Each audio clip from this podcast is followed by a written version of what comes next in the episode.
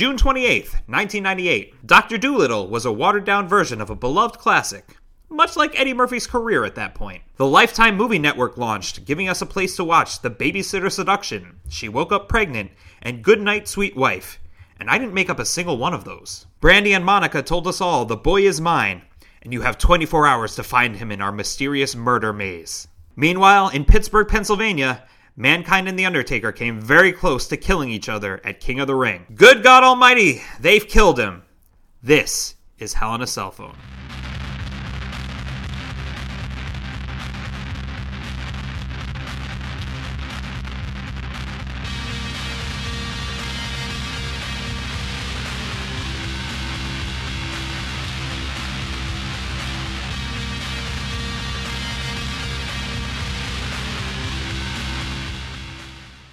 About those um, those Lifetime original movies is the titles are always something like "Murdered by Danger." There's one called like "Mother May I Sleep with Danger," Ah, which I feel like they had like "Mother May I" or "Sleeping with Danger," and they're just like, "Fuck it, let's put them together." There's definitely like a bunch of like uh, like magnetic poetry they use, where it's like danger, mother, missing, like it's like a Yeah, bunch of yeah, things. darts against the wall. Whatever it lands on, that's what we're calling this stranger one. with my lost daughter, danger. did Like, they ever do like the VC Andrews not like the not flowers in the attic like books? I feel like that would be in their purview. They did the sequel. That's what I mean. Yeah. yeah, they did the second. All of the uh, we're we're cousins who are fucking each other. I mean, series. The yeah, the rest of that series is crazy because the Lifetime original movie for Flowers in the Attic is so is like perfectly bad good. Like it's exa- it's a fun movie to watch because it's bad. Um, but they take it all very seriously. Then I was like, what happens the rest of the series? And I read like the Wikipedia for like what happens in that series, and it is wild. I knew I knew a lot of people who read those like a lot of those books. It is wild. This is something that Flowers in the Attic. I've heard that before, but it just complete like completely missed my purview. Well, the the original movie I think had like Kathy Bates or something. Was, wasn't the original movie like a, a like a Hollywood movie that I thought I don't remember. did The, I pretty don't remember well? the original movie. I'm Because I I think remember Lifetime book, did like story. a Lifetime did kind of the same thing that like Sci-Fi Channel did with The Shining, where they made their own version. But Yeah. I'm pretty sure there was like a box office movie that had Kathy Bates and like or or some other like you know big actress at the time um, that kind of like was their statement movie. Um, but I like never saw it, and then but like I remember I had, like I had friends who would like show me passages that were basically like erotica, like it was kind of like uh incest erotica. yeah. It's a little. Um, there is definitely like an element of like whatever people get from Twilight. Like there's like a forbidden love in a way that I was people like, um, yeah. Or Okay. I, Because I what Eric's describing to me is is literally like everything on the front page of Pornhub at this point. yes, yeah, it really is. Except nobody taught anybody anything. there's there, there's so much like there's a lot more education on Pornhub's like front page now. It's like Mil my like my stepmother teaches me how to fuck. Um, I, I feel like I need to offer a little bit of a mea culpa. Um, for one of my intros, we're talking 1997 intro. I never brought up the fact that Gargoyles was ending the same day as In Your House Final Four. Wait, Wow. was this when you had your list of like all of the things that that was Nope, like, not X Men. Eat, not Eek the cat? Sure. No, It not was that. Eek the cat. Yeah, it I was think. Eek the Cat. It was Eek the Cat. But Gargoyles, uh, this we're recording the same week that Disney Plus came out, and I am so happy that I get a chance. To it watch the first four episodes already. Holds up 100. percent Fuck, I am so excited. I can't tell you. First of all, was I sexually attracted to some of the gargoyles? Yes. Well, yeah, no. Uh, Were you I- attracted to the lady gargoyles? A hundred percent. Okay, okay. okay. And when when Elisa got turned into a gargoyle, Whoa! No spoilers. I've never seen an episode of Gargoyles, so Tune into the Patreon, where you'll be taking episode by episode of gargoyles. twenty I years will- later, I will a hundred percent do a gargoyles fan podcast with anyone Someone has who have asks it. me. Since Listen, Tuesday. I went on, no, I went on. There is one gargoyle cast. It looks it the production value does not look good. I feel like we could corner the gargoyle market. Oh, Wow. easily. First of all, I am. I am. And Eric has never seen it, so we've got the exact same Yeah. dynamic. I am- Bobby will be researching gargoyle history. First of all, with pleasure. like Notre Dame was actually built. Um, I have no shortage of immediate opinions on things, so I cannot wait to watch this show. Tune in for Gavin about goyles. Which sounds like I'm a 1920s guy talking about women. Oh, look at them goyles No, over it there. actually sounds like you're talking doing a podcast about rabbis that do circumcision. I was gonna s- no, uh, that's Moyles. I Moyles, was yeah. gonna say, I was gonna say, it sounded like a podcast that takes place in Crown Heights about all the non-Jewish women that they Oh. that they see going around. Like it's you know the goys, the goyles. the goyles. goyles. Yeah. Yeah. Wow. Okay. Welcome to another episode of Hell in a Cell Phone. Woo! The podcast where we attempt to make sense of a lot of things 20 years later, but, later, but mostly the attitude era of WWE. But it's good when cartoons hold up like that because they don't always do that. Uh, yeah, no, I agree. I on that note, I had a real revelation today about Oh, about Michigan J Frog. If you loved the Haka rant, stay tuned for this. I, I have a feeling this is going to yield one of our first pro wrestling tees t-shirts, so I'm excited to see where this goes. I I'm gonna bring out the cork board with all of the string that's posted up. Okay. So I was thinking about Michigan J Frog because, like, I mentioned it. Like, for me, Michigan J Frog is a very good go-to joke in terms of the the joke being Well- that uh, that you know, like, um, something happens. It's that's amazing, and when anybody else is around to see it, it doesn't happen. And just the specificity of like, how did we all learn the name Michigan J Frog? I can tell you exactly. Because he was the the the the the, the mascot of On the of the Brothers. W The W WB. W Yeah, yeah, yeah. That's how. okay. I, before that, I had a very little, except for the "Hello, my baby," the the, Mm-hmm. the cartoon. You know why? I think it's because his name was never. Maybe his name in like the writers' room was Michigan J Frog, but I'm pretty sure. If I were to bet, I would bet that they named him Michigan J Frog when they decided to make the WB channel, and they were like, "We need somebody. Let's get the frog." Now, let's call the frog's agent. Truly insane. Call Do the frog's guys- agent. Do you guys know the name of the big hairy red monster from the Bugs Bunny Is it cartoons? Harry? No. Oh, I did know it. No, go tell me. Gossamer. Ah, I Oh, think I that's a knew great that. Name. But here's the thing with Michigan J Frog. Okay.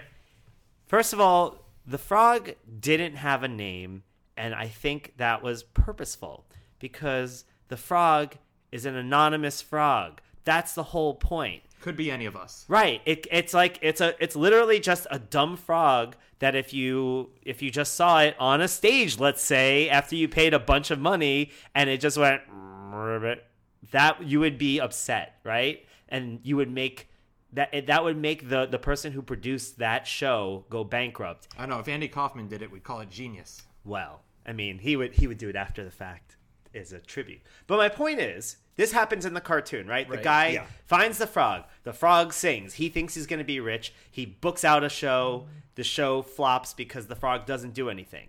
The WB gets him, and all of a sudden his name is Michigan J. Frog, and he's dancing and singing all the time. the fact that he even has a name betrays the whole aspect. Now he's just a fucking cartoon character like anything else. Well, I would say that you don't know what the kind of what kind of deal that first guy was giving him. Maybe he doesn't sing for certain. He doesn't get to bed for a certain amount of money. You don't know if he was getting hosed by that first guy. Maybe Warner Brothers came along with a fair deal that he thought was reflective of his value as an artist. Ah, so you think this is this is always about the exploitation of the performer? I do. I think that he was playing hardball. Um, that's fair, but honestly, I don't know. I still think like the there's an ethos to to that frog that makes him funny, and it was the fact that he does it surprisingly, not the fact that like every commercial between Beverly Hills 90210 or whatever the fuck they were showing at the time, he's like, "Hey, we got another one coming up," and it's like, "Come on, guys!" Like, it's like the haka. You gotta rest it. you gotta rest the frog. And that's kind of like Jeff Jarrett. Oh, I you totally know, have to rest Jeff Jarrett. bring us, bring us back. Bring us back. You definitely bring have to rest back, Jarrett. We have a lot to talk. We have a lot. To, we have one of the most important pay per views that we are covering today. That is the 1998 King of the Ring pay per view. The Premonition, The Prophecy with Christopher Walken. The Book of 316. Not a book. That's a passage. If you bought the, they probably had the book of 316 that they were selling on the WWE shop at or whatever mail order thing you had to do. the back then. And it would just be an entire book. First of all, I would like to know what it sounded like for Michigan J. Frog to sing the Degeneration X theme song. You think you can tell me when to perform? you think you can tell me what hat to wear? You think you can take me out of the swamp? we got two words for you.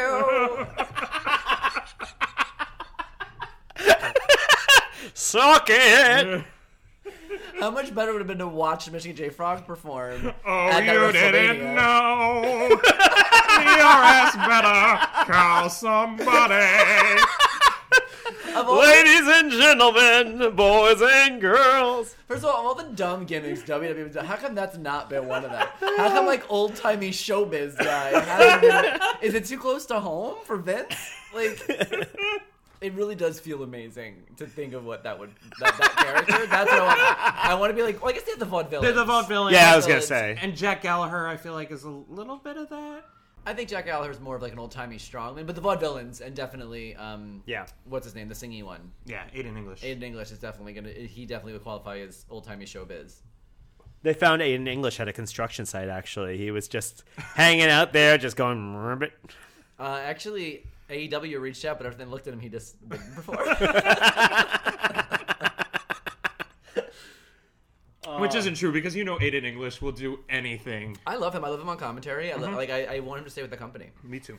Um, so the book of 316 is that seven words on like 18, uh, 180 pages. It's That like a just- it's like a contract. That was the joke I was trying to make before we got to Sorry. We're all over. Uh, But great intro, Yeah. as always. Um, and then we get to the, to the event. I'm confused why there still isn't a big screen for these major events. Anybody know? what you mean, like a screen? Like a at the- Titantron kind of thing. Probably No, I know. because they maybe aren't at a big. I get well. But no, but Raws at this point all have a Titantron. But the Raws are taped. I don't know if that has something to do with No. it. I like. I literally. I literally this, this is the question. we don't know. If you know it, there, listeners, let us know. Okay. I'd like to point out, by the way, that uh, the the the graphic for King of the Ring this year is a guillotine, which, Mm-hmm. as we know, is famous for being used at the coronation of kings. as we all know, Like, you want. I want to be the king. Yeah. Is that Yeah. where I end up? as we all know, kings and and guillotines go hand in hand. I have my lay down throne. my my my, my fainting uh, Yeah, my torture device phone. or death device. And everyone has a sign at this point. It makes me think of the first time we went to a live show and we were sitting up in the upper things and we still brought signs because we didn't realize that you just don't do that anymore when you're up in the upper decks. I didn't even know. I hadn't even watched it, so I was like, "Oh, I've got a sign. I'll bring a sign tomorrow. I don't care. you don't get to tell the sign what to do. Well, first of all, when you go to the bathroom, you just walk past holding the sign as you're going to get drinks. Um, but I would say, and uh, this is a question for Eric. I would say for this pay per view, not watching the Raws, there wasn't too much I think that you couldn't figure out. Would that be fair? Um, I'll have to go back to like the individual notes, but I will say I was very surprised at this being a Hell in the Cell uh like uh, match on Yeah. this on this pay per view. Um, no, they they kind of walked through a lot of it. I mean, there was a lot going on with the with the Stone Cold with what was it with Stone Cold and Kane mm-hmm. and And Mankind Undertaker and, Mankind yeah. and Vince, and that whole thing is is like a, a mix. Like the last two matches, when we talk about like the rundown and what was going on beforehand, there's a lot of overlap. Everyone's story is is definitely crisscrossing at this point. And they're doing a lot of what they call crash booking. A lot of like, which is what we see a lot now. Which is like they're like writing stories without knowing what the ending is going to be. They're changing things on the fly. And like I forgot, like when we talk about the Attitude Era and with, in like positive ways, you know, negatively we always talk about like the stereotypes and the bad portrayals and all like the shitty racism and misogyny and homophobia. But uh, I think what we also neglect to criticize is like sometimes the booking is very bad. Sometimes the booking is very good, but sometimes the booking is Southern Justice. You know what I mean? Like eh, you can't really. You, you can't separate the two. So look at Judge the mm-hmm. Attitude Era as a whole, and some of the the best parts of wrestling came out of it, and also I think some of the worst parts of wrestling. Came I mean, out of it. I think we've I think we've definitely commented on the booking being terrible at times. I think there's there's even more. I think this one felt like a particularly a pay per view with like with the, like made decisions for ways that didn't feel explained. Yeah. There was like a lot of little tiny loose ends and weird things and last minute changes and There certainly were like two extra matches which I didn't get. Well, yeah. Well, should we just start with that because Yeah. our first match is a bonus match, and what the fuck is a bonus match? Yeah, I truly don't know. I guess it's a match that hasn't really had real sustained build. Okay. Uh, but I think going into this pay per view, Undertaker is injured, Austin is injured. So they have two stars, or two of the two main events for this are are injured. Um, and I think there probably is some concern about wanting to kill some time. so how are how are Austin and Undertaker injured? So Austin has a staph infection. He actually was hospitalized the three days prior to this pay per view. Okay. So Oh, his elbow isn't actually a giant marshmallow. No, it does look very both tasty and comfortable. Um, and Undertaker injured his foot. They Yeah. think that he has bone chips in his foot, like broke it and like it's splintered. There's like loose chips, so his foot's fucked up. And You know, Austin loose chips infection. sink ships. Shut up. Get out. but yeah, so they're they're dealing with injury. So I think there is something to. Sit, I, I wonder if they're eating time a little bit across some of these matches. That makes a lot more sense. Um, so that might explain why there's some of these bonus ones, or they had guys that they gotta get, they want to get them on the card. They want to get some of these folks on the card. And the first ones that they got on the card, we had the Headbangers and Taka Michinoku versus Kaientai. Um, it was a fun match yeah. For again a bonus match that had no real stakes on it. Uh, I loved Yamaguchi-san wearing a Yomi Yomi Giants shirt, Yeah. Yeah, it was cool. which made me go down a Yomiuri Giants ra- rabbit hole and find out that their mascots are called Jabbits and they have an entire family in the most Japanese kind of way. I don't know what any of this means. You did you see the shirt that he was wearing? Kind of, but I, I The It jersey. Had, it was a jersey, but on the back it had a giant orange rabbit-looking thing wearing a baseball cap, and that's their mascot. And he has a whole family. how did I miss that entire? Well, first, thing? I mean, I didn't. I missed that too. But um, Jap- Japan and its mascots are amazing. There's like I think a Twitter account that that's all for Well, mascots. John, John, John Oliver did the whole thing about the one, like the one city's mascot that's like a lonely otter or something like that. Like Something like that, bizarre. yeah. yeah, yeah. But he did a whole. They've got they've got mascots that like Story. scare children. Yeah, yeah, yeah. pretty He did cool. a whole story on that. There was a mascot on Twitter that that one point followed me, and like I th- don't know if it was an official mascot or what, but like it would just keep getting on like um on uh on uh treadmills and like falling off, and I was like, what is happening? This is like. I don't know if you like. I, I don't know if you've worked this out in your mind, other than I'm just going to fall while wearing this suit. I mean, it's pretty funny. It's true. It always is. People in costumes falling down, automatically funny. love it. Uh, I don't have much for this match at all. Me too. I, I, I forgot. I didn't like Kaientai so much at the time. I'm really appreciating them in retrospect. I think they're great. I'm a big fan of the. I vote. Uh, I, I stand the headbangers. Mm-hmm. Um, and I think Taka was a lot of fun in this. I love that he was like kind of like leaned into being a little silly and like being in the headbanger gimmick. Um, I, in fact, I, would, I wish they would have kept him a threesome for longer. Yeah, um, cou- my notes were uh, I loved the Iron Maiden shirt on one of the guys in Kaientai. Very cool. We're just trying to record this podcast as, as society is just collapsing Yeah. all around us. This is when we find out that like now the water gangs are coming for us. This is our this is the end. yes. Um, I also uh, there was a thing that I that I kind of le- that I started noticing with Kaientai was that there's like something not exactly smooth about their their style. Like they have a very like like when they you know when they like run and they jump over a guy they kind of like have a little stumble afterwards or something but like i was fine with it i thought like it added to the realism of it like there's a grittiness to the way they wrestle Yeah, that cool. i kind of really liked um and then i also noted that uh taka michinoku looks a little bit like matt leblanc I can see that. Oh yeah. right He definitely had 1998 hair. Yeah. like hair, like like like male. For some reason, Uh, what did one of you have? Like those bangs in the front that were like little stalagmites. No, never. But you know what I'm talking Yeah, about. Yeah. exactly. Okay. Yeah, But yeah. All, all, we all. it's have like a that's like a caesar isn't it kind of. But Kind they, of, they but- would. It almost yeah. is closer to like what people do now, like the longer on top, short on the sides. But the front would be these like bangs that came to like little points, like little scalloped bangs in the front. It's very weird. But I think all of us, our hair, all of us have hair that's too thick to style thusly. as we know my hair looked like hugh grant's at that time, famously. Famously. And I had the same haircut all the way through from like first grade all the way through high school. Till once now. I once I cut the rat tail, then it was just this. Oh yeah, You had a rat tail? I had a rat tail. Oh. I wanted one so bad. No, actually, what I really wanted was a lightning bolt shaved into my head. Oh, didn't we all? More than anything. Nope, I didn't want any of that. More than anything. I could definitely see Taka Michinoku in the Japanese version of Ed, where he's playing Japanese baseball with a monkey. Oh, he was in that. movie. Maybe for the Yomiuri Giants. I keep wanting to say the Yomiuri Rabbits. Is that is that what you want to say? Because do. I, j- I- that is not what rolls what off the I tongue for me. to say. The Yoma Yun Yoma Yuminu. Yeah, exactly. Yomi Nailed Yuminu. I'm sorry. I apologize to an entire city in Japan. We are not ranked to Japan yet, which honestly would be a huge coup if we. could- Speaking of coups, um, Bolivia.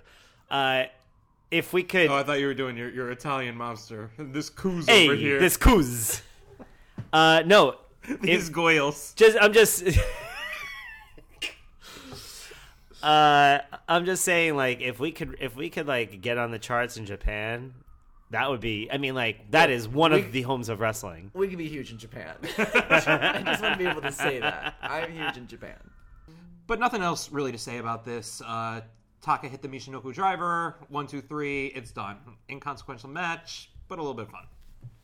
Then Sable comes out. Oh boy. I'm, I feel like you have something to say about her outfit. Wow. I mean, like, I think it's great that the nanny's making an appearance at this pay per view because that's certainly she, that definitely was from the Fran Fine, Fine collection. Um, speaking of Goyles, uh, Leather or pleather? Oh pleather. I don't know the difference. I think pleather like gives more. Well, I mean, I think you're seeing pleather as in like fake leather. That was Yeah. fake leather. That wasn't real leather. She, I think she would be like a fucking sweat slave if that was. Vince is like, yeah, put her in the leather. Shit. I want Bring it out over my mouth. Ugh, uh, sew her in. I was like, Yikes. I want it to be a swamp down there. We will show you such sights. oh my god. Vince Vince Vince, McMahon as as a a Cenobite. Yes. Vince McMahon Cenobite would be amazing. I don't think I know what a Cenobite is. oh, you Cenobite is from Hellraiser. So, oh, I, so too, I, you know Pinhead- me, I don't do scary You movies. figured out the, the limitation configuration. Wait till we show you such such things between, beyond pain or pleasure. Eric is screaming at me right So now. his the pin cushion pin face? Pinhead. Yes, Pinhead. Pinhead. Pinhead. Pinhead. Yes. So these are people who have, have these are people who um have have exhausted all earthly pleasures and they seek out this box called the lament configuration and when you do that the cenobites come who are uh, neither bring pleasure nor pain it's like experiences beyond pleasure and It's pain basically the idea is that all all the all the the the, the extreme emotions that you might feel are something they want to mine. So if you're like feeling a lot of pleasure, that's good, but also like don't cry because that's a waste of good tears. yeah this is totally tracks with vince mcmahon Yeah, right? Like he is definitely he's definitely like searching for the lamentation configuration at some point. He's like putting the puzzle box together right now. shane help me with this puzzle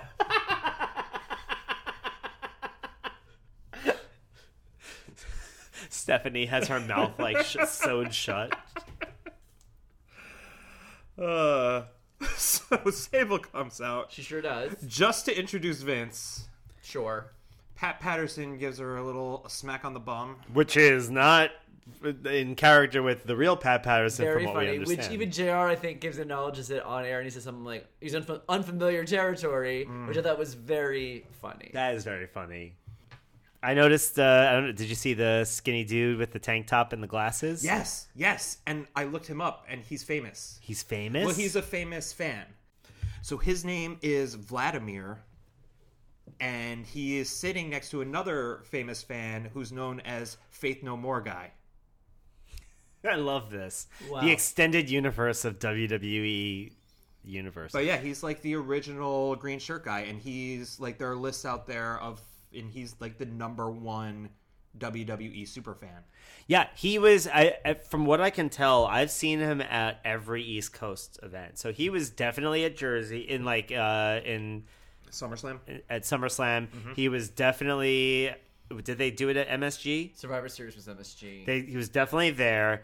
Uh, I I thought Pittsburgh would have been out of his like his strike zone, but no, sir. wow. Uh, he's been I've been seeing, and then I definitely I would I think also even Boston maybe.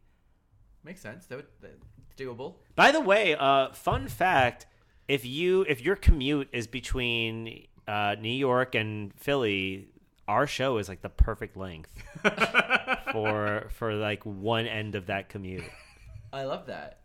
But Vince is just doing an amazing job mining this crowd who fucking hates him so much. Yep. In the best possible way. Mm-hmm. So I have a note that I underlined that says a genetic heart defect, and I don't remember what the Because he- context he- was. He starts waxing philosophic about like you're used to disappointment. Maybe you blame your parents for disappointment. Right. says, You blame he them. says your entire lives have been a symphony of disappointment. I mean, honestly, not wrong. oh, yeah. I mean, he was addressing Pittsburgh, so yes. Not when the Steelers are winning. Big Ben. Big rapist. Allegedly. Thank you for keeping us not sued. This is also an extension. I think we mentioned this last time. Them trying to do more promo segments on pay per views like they do during television, just like a like a trend at the time, because they were noticing. Well, you know, people we do this on our shows every week. Why are we not doing the same those segments on pay per views? Why do we think that people just want Yeah. in-ring That's stuff? how, I, as somebody who's not watching the Raws, I really appreciated this promo. I was like, yes, I want some, I want some evil, you know, Mr. McMahon. I can't imagine someone in 1998 that was just watching the pay-per-views, but not the uh, not the week-to-week stuff. It's like, no, I won't take the free stuff. I'll just plunk down my fifty dollars every four weeks. There was also apparently I learned while researching this there was an available for pay per listen, like Wow. old timey radio, and I guess there was something where the last one got screwed up, and so they did like you got a On the free pay-per-listen. WWE Network. Ah. Do you think that there were people in the audience that had like the one earphone, one headphone in, like at like at baseball games They're doing the box score. Box scores. Uh, this uh, this match ended by pinfall. this one was a disqualification. Four, Shh, four points for a pile driver. three points for a German suplex. Uh, we had a run in in the third match. Okay. Well, look, they're, they've been trying. They've been standing up for this Dakota ring this whole time, so they have to know how to crack the code. People who do box scores are weird people. People who do box scores are so fucking weird. Meanwhile, I could just go on my fucking phone and pull up everything. Yes, yes. It's it's like it's the same as people who are like really into trains. I think. But yeah, good segment. And then that goes right into the first of our semifinals for the King of the Ring tournament Jeff Jarrett versus Ken Shamrock. I actually at the beginning of the match I wrote calling it now. Shamrock snaps to disqualify, and boy did I call that one because it did not happen. Well, I, it's just me. Or I feel like Ken Shamrock was looking extra swole, right? Oh He yeah. out and he oh looked no, he was he was huge. hundred percent just pumping some some stuff backstage, He like was- doing everything he could to look give him that little extra. He came out of that curtain and like the slope from like his lower jaw into the ends of his shoulder was like out to here. Like his traps or whatever were like e- everything was nuts. He came out looking like a, he had a body replacement. He also might have like been running around the arena in a garbage bag before the match just to like drop water weight. Like what he I'm would, saying. yeah, like really just like cutting down to. I mean, that sure that's one explanation. That's what Bobby does before every show that he does. it is. That's true. And actually, I have a show tonight. I'm actually sitting in a garbage bag right now. yeah, the the smell isn't bothering us. It smells supposed just to use- smells just like Sable. you use old garbage bags, right? No, I'm Bobby, upcycling. you smell like old garbage bags generally. I'm upcycling you guys. Was anyone else really rooting for Tennessee Lee to just catch fire under Aldo JJ Pyro? Uh, Jeff Jarrett, I think I just I hate every time he's on my television. 100%. so again, is this just to check in? Is this like good heel heat or Nope. bad heel heat? Bad. Still bad. Yeah. It- cl- we're getting so close though. Eventually, you you will always hate Jeff Jarrett. I But I- never but I'll hate did him in a better Jeff way. Jarrett, but it gets to a point where you're supposed to hate him, and you hate him in the way you're supposed to. But we're not there yet. And Silver is not his friend. Every one of his outfits is awful. This costume design, I mean, like I want to like. I Find mean, well, not hold on. responsible. Ev- not everyone. His first one, he first came back, undeniably good. Everyone since then, awful. This this one Hard is to this the same as the last one because I think this one was like the um, it was uh the the was it a a, a, a visual illusion. Yeah, that's what I was talking about last time. Where it was Yeah, like it's like it's like three on it. What do you Yeah, yeah. see on the front versus what do you see on the back? It's it's three in the back and four on the front. the negative space like throws you off. Yeah, Like, yeah. this was definitely the same. It was a variation on the same theme. But this time in silver. Do you think that they just took like one piece of uh, cloth and just like cut the lines to make four, and the lines that they cut out to make the four, they pulled back to make the three? Like if you put them together, they form one full plane. We're thinking way more about Yeah, I his outfit than understand. anyone else And has also- ever did. That's what that's Yeah. what we're here for. This Yeah, is yeah, our yeah. purview. Yeah. But this is one of the things where we truly have no idea. Like, even if anyone had the best chance of knowing, it's me, and I don't. So I'm sure you don't. You know what I mean? But like, I want to, Like, you in know, terms of pattern making. You know how that there are people who like recreate like the original voyage of like you know a Pon- you know Ponce de Leon or whatever or Columbus. They're like, No, I want to. I I, do not know I wanna- I this. how did we get here?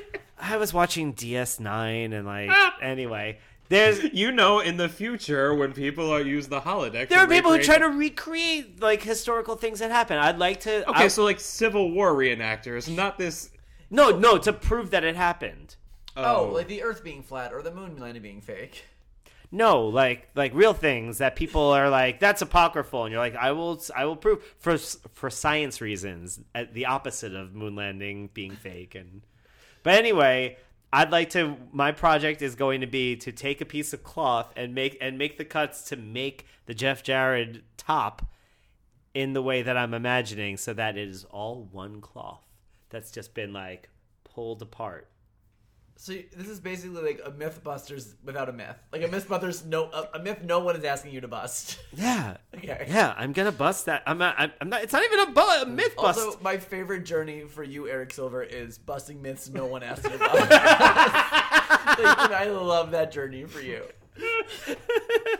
They said I couldn't eat all this pepper. I'm gonna teach them. No one said that. Already eating the pepper. Too late. Is the, is the The camera peppers are running? Gone. We needed those peppers for salsa. Nope, it's done. It's good. There goes another chili cook-off. Film it. Film it.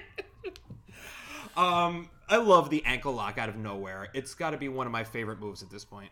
That was a sick Herker on it too, and I can't tell if it was a botch or not. Like it just seemed like a real, whatever it was, the just the perfect symphony of both of their bodies made it look sick as hell. Yeah. Then quick shot of the inflatable Undertaker outside of the arena. Wait, we're- was that an inflatable Undertaker? I missed that. oh I yeah, thought, yeah. But Yeah, I, we I did see that the rest of Pittsburgh was dead, just empty. Or was it the steel mill closed?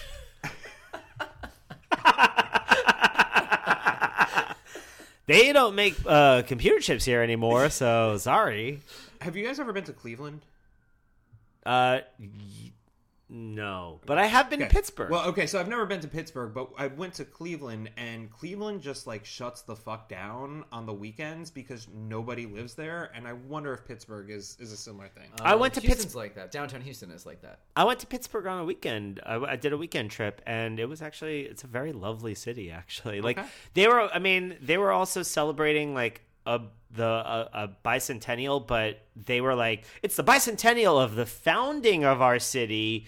Like that has nothing to do with the bison like with when our like when we were a state or when you know what I mean. Like they just had like a bicentennial that was very unrelated to the founding of America. Pittsburgh is just going to uh, look for an excuse to party, and any bicentennial.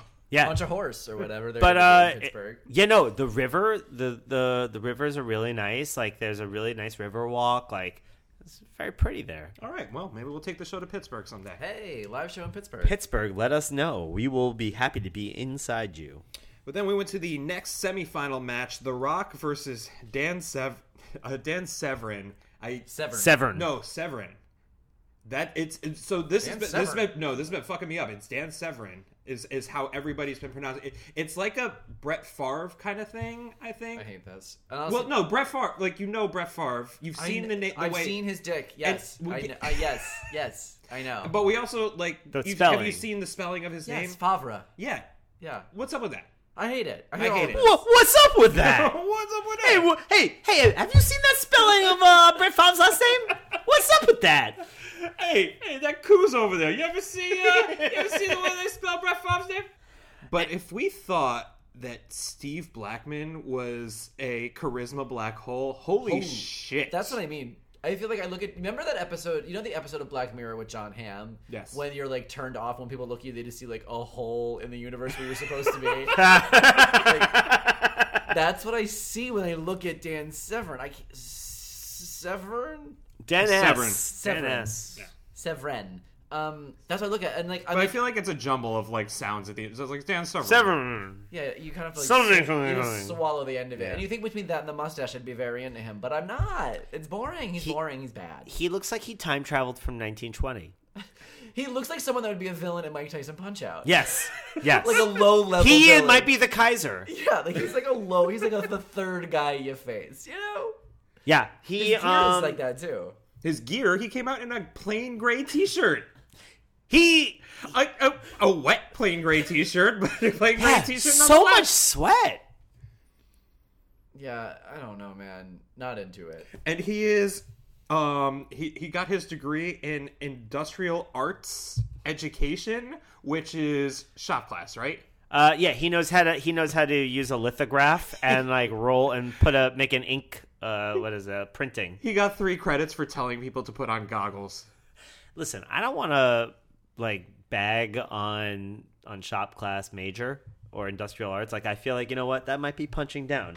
So I wish that Dan Severin had actually stuck with that instead of wrestling in this match. but i mean apparently he was really good in ufc and all that Yes, but he's not very good at wrestling, and I don't think he, that ever changes. Uh, but what I did like, obviously, The Rock is still The Rock. He still is burning with charisma. I think every time he's on screen. Yeah. Um, there was a slight botch you saw. You saw The Rock get legit mad. Um, I may have missed that. Dan was doing a I want to say some kind of like a, like some kind of like leg bar or some kind of like dragon screw like holding leg and rolling. And when he caught it instead of rolling through, he like kind of rolled and like fell on Rock's knee, and you tell like it kind of hurt, like he mm-hmm. kind of like wrenched his knee. I don't think it was a serious injury, but it was like he wrenched his knee a little bit, and Rock was like, "Fuck!" Like, he, like God damn it, like that hurt. Like, Yeah. he was mad because it mm-hmm. was a fuck up. It was like a sloppy, it was a Yeah. sloppy mistake. i really like the storytelling at the start of this match with the rock staying close to the ropes knowing that this guy is is a submission specialist That's and- cool. and, seeing the rock claw to, towards the ropes was really really cool to see it just seeing the rock's power to overcome these submissions Were they that doing gotten like a lot others. of like punching up front and stuff? Was that was that this one? Maybe no. That might have been was- the, the final. I yeah, yeah, you're that might be. But I think we haven't talked so much about the bracket for this whole King of the Ring tournament, but I think it's worth noting that the nation's being pushed so hard. I mean, like, every member of the nation has been in this tournament. And, like, the mm-hmm. tournament is half nation domination members. You Yeah, know what I Severin mean? beat Owen. Yeah, but they had Owen, comma, Mark Henry. Like, the nation had a huge presence in this King of the Ring tournament. Um, I just think that's interesting, like that they're being they're being pushed so hard now at a time when you know the, the roster is overflowing with future Hall of Famers. but there's so much talent in the nation Yeah, that's just- Like- it's like, really it's, it's cool that they that it was recognized But you're seeing now, you know, Mark Hen, you know, Mark Henry's the greenest of the bunch. But fuck, man, D'Lo Brown is amazing, and like this is like this is the beginning of D'Lo Brown like stepping up and stepping out, and it's really exciting. The chest protector thing becomes like a whole gimmick. And Really, that's cool. He is great. D'Lo Wait, Brown is D'Lo Brown the proto Roman Reigns? We had uh, Dave Colon went when he went to WrestleMania, got incredibly drunk, and every time that Roman Reigns was there, he was shouting, "Give the vest back to D'Lo Brown." This is amazing because I remember that story, but only I remember I remember him saying that, but I didn't remember who he was talking about. And it's really funny watching all of the the um, pieces fall into place to give me the context to things that I heard uh, years ago. including the name of your comedy show that you had for several years. Yes, but also we'll get to it later. There was another thing. This was this was a very special pay per view for me for a different reason. We'll get into it later. But Okay. also that is the whole point of this entire podcast. No, I mean, Just I like- get it. I'm like, wow, present. the experience of me like filling in the gaps of my knowledge for things I know a little bit about has been really interesting. It's like I should hope so. We made 27 episodes about it. I, I would hope so. We spent 50 hours at I- least. 50? Like hundreds. At least at least 50. If you think at least two hours an episode, 27 episodes. But yeah, no, no. I, what I'm saying is like sometimes it's just like I'm a baby. What is this? and then sometimes it's like, wait a minute, wait a minute. Somebody, Look, I, I need to hear about your sex life, okay? I don't know what your stepmom needs to teach you, okay? I walked in on my stepsister when she was studying, and I had a boner, and I was so- like, "What is this?" I can't believe this is happening to straight people. I'm so I thought it was just the gays that have a like dirty step uh relationship porn all over their thing and I was like, come on guys. we no, gotta man, better. we we've all moved into step, it's so weird. It has all step by step. Well, I was saying by the, it, it makes complete sense because you're most of us are able to ignore it because it's not our thing. But Yeah. the people who it is their thing, then they get off on it. So it's so like it's an outlet of yeah. their of their thing. Yeah. But I do feel like you are like uh you're not saying to the the, the letter of the law. You know, you're not saying to the, the spirit of the law, even though you're not saying to the letter of the law. You know what I Uh-huh. mean? It's like you're missing the spirit of Uh-huh. the law. Are you talking about the whole You like want you to can't see do incest? real, real incest? Is No, what you're saying? no, Bobby, I'm right? saying I don't, and I'm saying if you're like, well, it's different because they're step siblings, and you're like, I mean, it's different, I guess, but I don't know if it's that different. Oh no, this is definitely like the the I know ste- it's legally different. the step the step is definitely the barely of the Yeah, of like porn I Of- know, oh, or, no of that genre of porn it's like it's like oh we have to say we can't say ille- this illegal girl who's having sex we have to say barely legal Yeah, girl we can't say she's a s- his sister we have Well- to say she's a stepsister But also, likely she's 24, and the same way, they're, these people are obviously not related. Yes. In any way, legal, legally via, via marriage or whatever. we But don't anyway, we don't know how love works The whole thing is that I don't think people are like, yeah, but it's step, it's okay. You're like, is it? But- that's, that's what I mean. Like, you're not saying to Yeah. the spirit of the law. no I get it I letter of the get it uh but what I- yeah what I'm saying Not is to like yuck anybody's yum. Not to yuck anybody's young. I get, I'm in all kinds of weird shit. Don't worry about it. um Subscribe to the Patreon. That'll that'll be a good channel.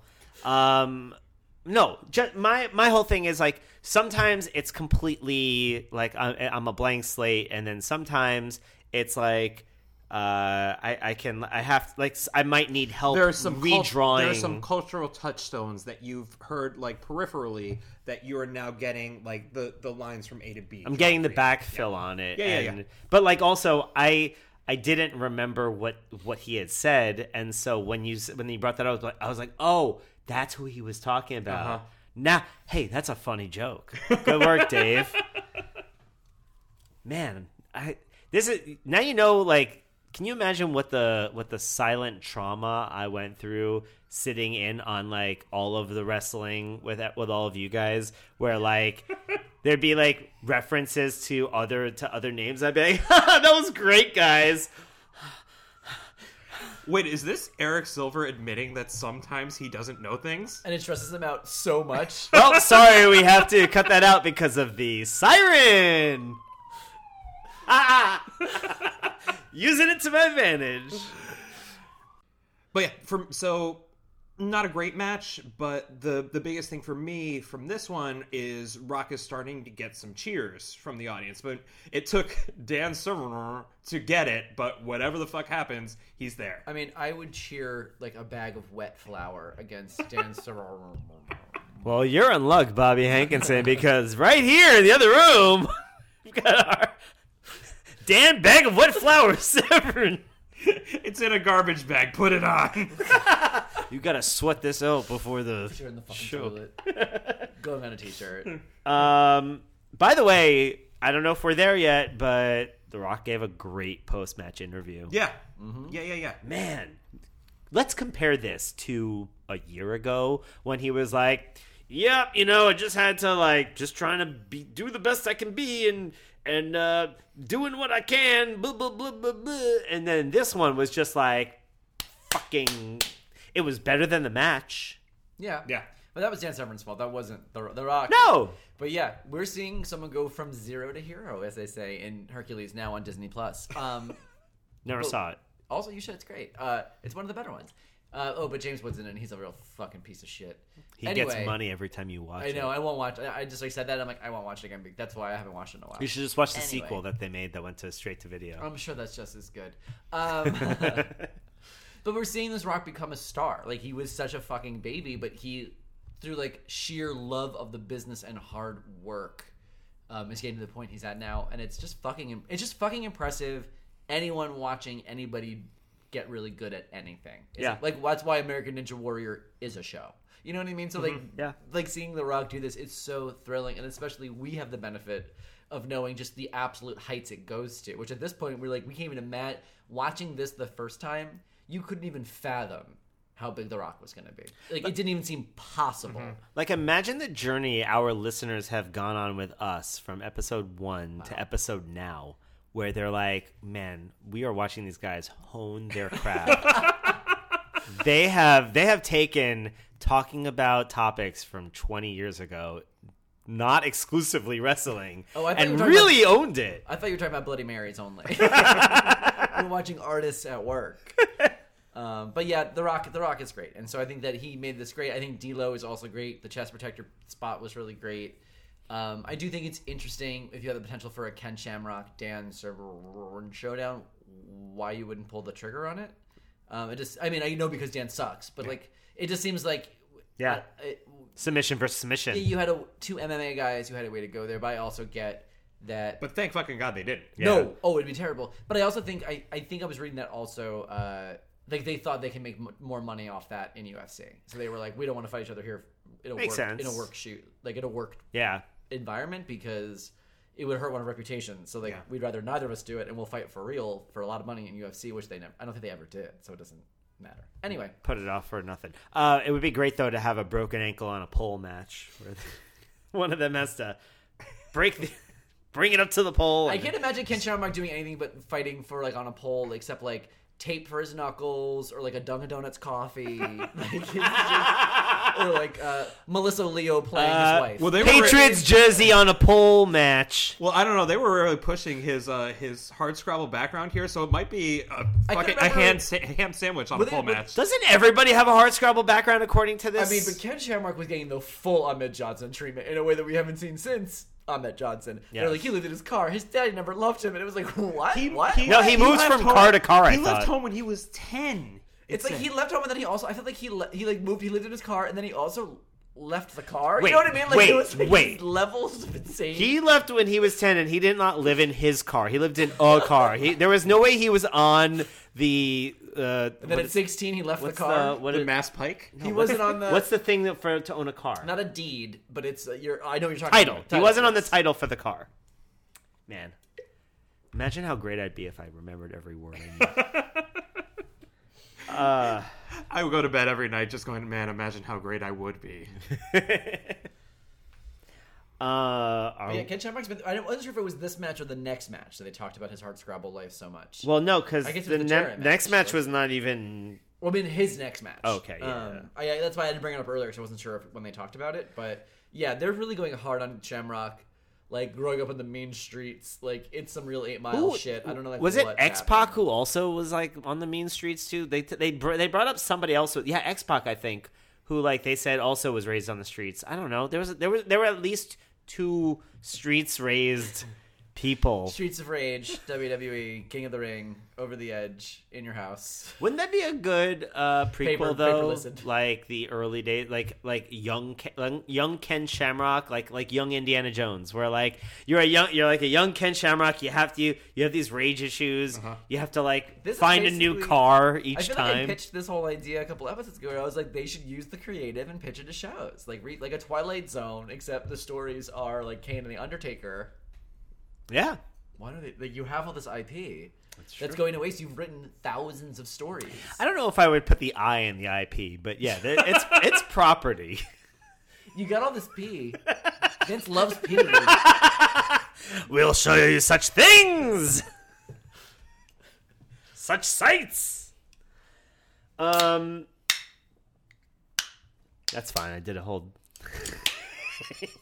then you ripped the top of the can off.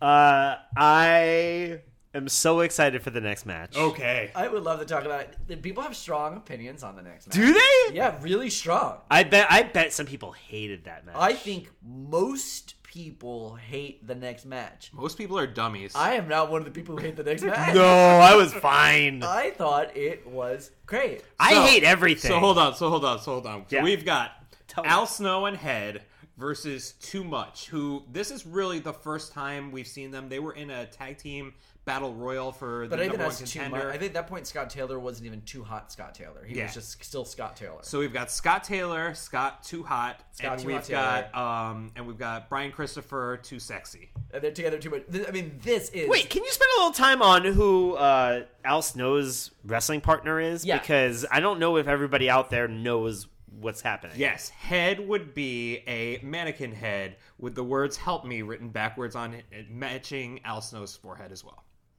Yeah, it's a mannequin head. Uh, there is no body, and the mannequin doesn't come to life. So it's just Al Snow with with a like a head. Yeah, it's a handicap match basically. Yeah. Except I and they they totally got me on this. I was like, oh man, it's really smart because you can't get the shoulders down Oh, How do if there are no shoulders. How do you pin a head? Well, practice, practice, practice. this match, which probably went a little longer than it needed Too to. long. Yeah, that is that is. it was one- uh, too thing- long, Brian Christopher. First of all, not a problem if you ask me. Um, uh, did I find Brian Christopher sexually attractive? Yes. Uh, Did you find Scott Taylor sexually attractive? Yes. Did you find head sexually attractive? No. Long hair. Uh, um, the match, the ending of the match, which is what the brilliance is. Al Snow hits a snowplow, I believe, on Scotty Too Hottie, which I'm sorry, Scott Too Hot Taylor. Uh, goes to pin him, but head is legal and Brian Christopher is legal, and Brian Christopher pins head by attaching a bottle of what? Head and shoulders to the head, thus giving him shoulders, which could be pinned to the mat, which special guest referee, Jerry Lawler, counts, counts as the win. It is a bit of brilliant booking. I laughed my ass off when that happened. it's very fitting that Jerry Lawler was the ref because that was a real dad joke. Oh, yeah. Like, how do you pin a head? With head and shoulders. One, two, or three. Um, I loved it. I was fine with it. Uh, we went we went um, light speed through a few things. First of all, I thought the Al Snow package music, like they they were showing basically. Um, we saw a little bit of Al Snow, I think, last Yes. pay per view. He was just uh, being kind of uh, in a racist. Yeah, well, yes, and and Racist that's outfit? and that's the one thing that I'm really hating about the uh, like Al Snow at this point because we also got him in a rice paddy hat with like the Mickey Rooney glasses from Breakfast at Tiffany's, and and It was bad. it's gross, It's but bad. It's but unequivocal. It was bad then, and it's it's it, un, it's unwatchable now. Yeah, no, it's pretty bad. Um, but so we've now seen a package. They put together a package of Al Snow where he's essentially saying like, "I want to wrestle. I want to be in it. This is this is how I can get in it." And the package music I thought sounded a lot like the Blues Brothers. It was like that the like the like a generic Blues Brothers kind of like, "Ooh, he's a crazy guy." Um, I also thought that too much is a little bit like a proto Breezango. Yes, this is definitely they're definitely gayish. Like the gimmick is you're a little gay. If you, got a little, you wear a little vest or you have a little leopard print tights, you're gonna be a little gay. Like that's that's the gimmick. You're pretty boy. Breezango. Yeah, very very Tyler Breeze, Breezango. Like yeah, yeah. I think you're on the right track. Yeah. They're, they're definitely that is the the standard gimmick they put them in. Uh, let's see. Oh, I loved when Al Snow came out and he got a male head from the crowd and like, and he's just staring at yeah, them, he's just like, I don't know what to do. Like forth. they're Huh? talking to each other. I was like, this is great, very funny. Like, I do you think that was planted or was it? No, No, no. no. I think Al Snow is just that good. yeah, I think he's actually like a com- like he has like he's committed to the bit. I love it. He's doing a bit and he's he can improv. Like he's very in the character. Uh, I I really really liked it. Um, I also thought the way that in the beginning, the way that Al that Al Snow was like talking to the head and treating the head felt a little bit like uh, a a foil to Marc Mero and Sable, where he's like, "Come on, like what what are you talking about? What a bad idea!" Like so fun. I mean, Yeah, when he was like, "You were supposed to keep track of this stuff about the contract."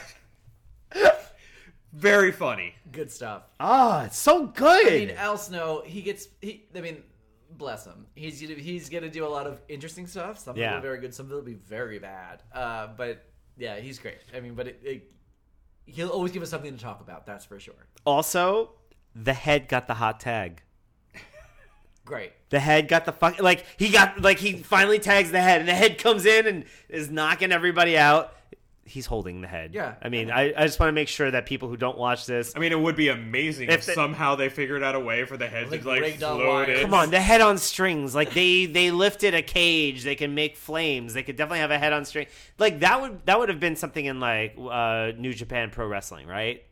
Like, I don't know. Like that. That is a, a complete. But I feel like that's some like there are promotions where they do super super super high gimmick matches, like where it's like two guys like who are like clowns and like Anything Joey, anywhere Joey Ryan is. Right. Like I feel like there's room for that here and like they could definitely I mean like this was this was like obviously this is very high gimmick, mm-hmm. but like if they went one step further and they were just like like they just had like the you know the head coming around and, and like had wrestlers doing the athletic uh-huh. things that they can do where the sh- they just bump the shit out of bump this the head. shit out of getting out of the head attacking them would be I that would I would have like Yeah. stood up in my room wa- watching it alone and just like given it a, like a standing ovation. Yeah, I think it'd be very hard. I think it's harder to do than we think it is. Well, that's why I would give it an ovation. Eric, I don't know if you know this, Bobby, but Eric does not give away his praise lightly. Standing No, ovation's not for anybody. No. he doesn't clap for encores at concerts. It's like no, you're done. you finished. If you want to come back out because you have unfinished business, then that's fine. That's I'm already you. getting my coat from the coat check. Yes, I found the exits.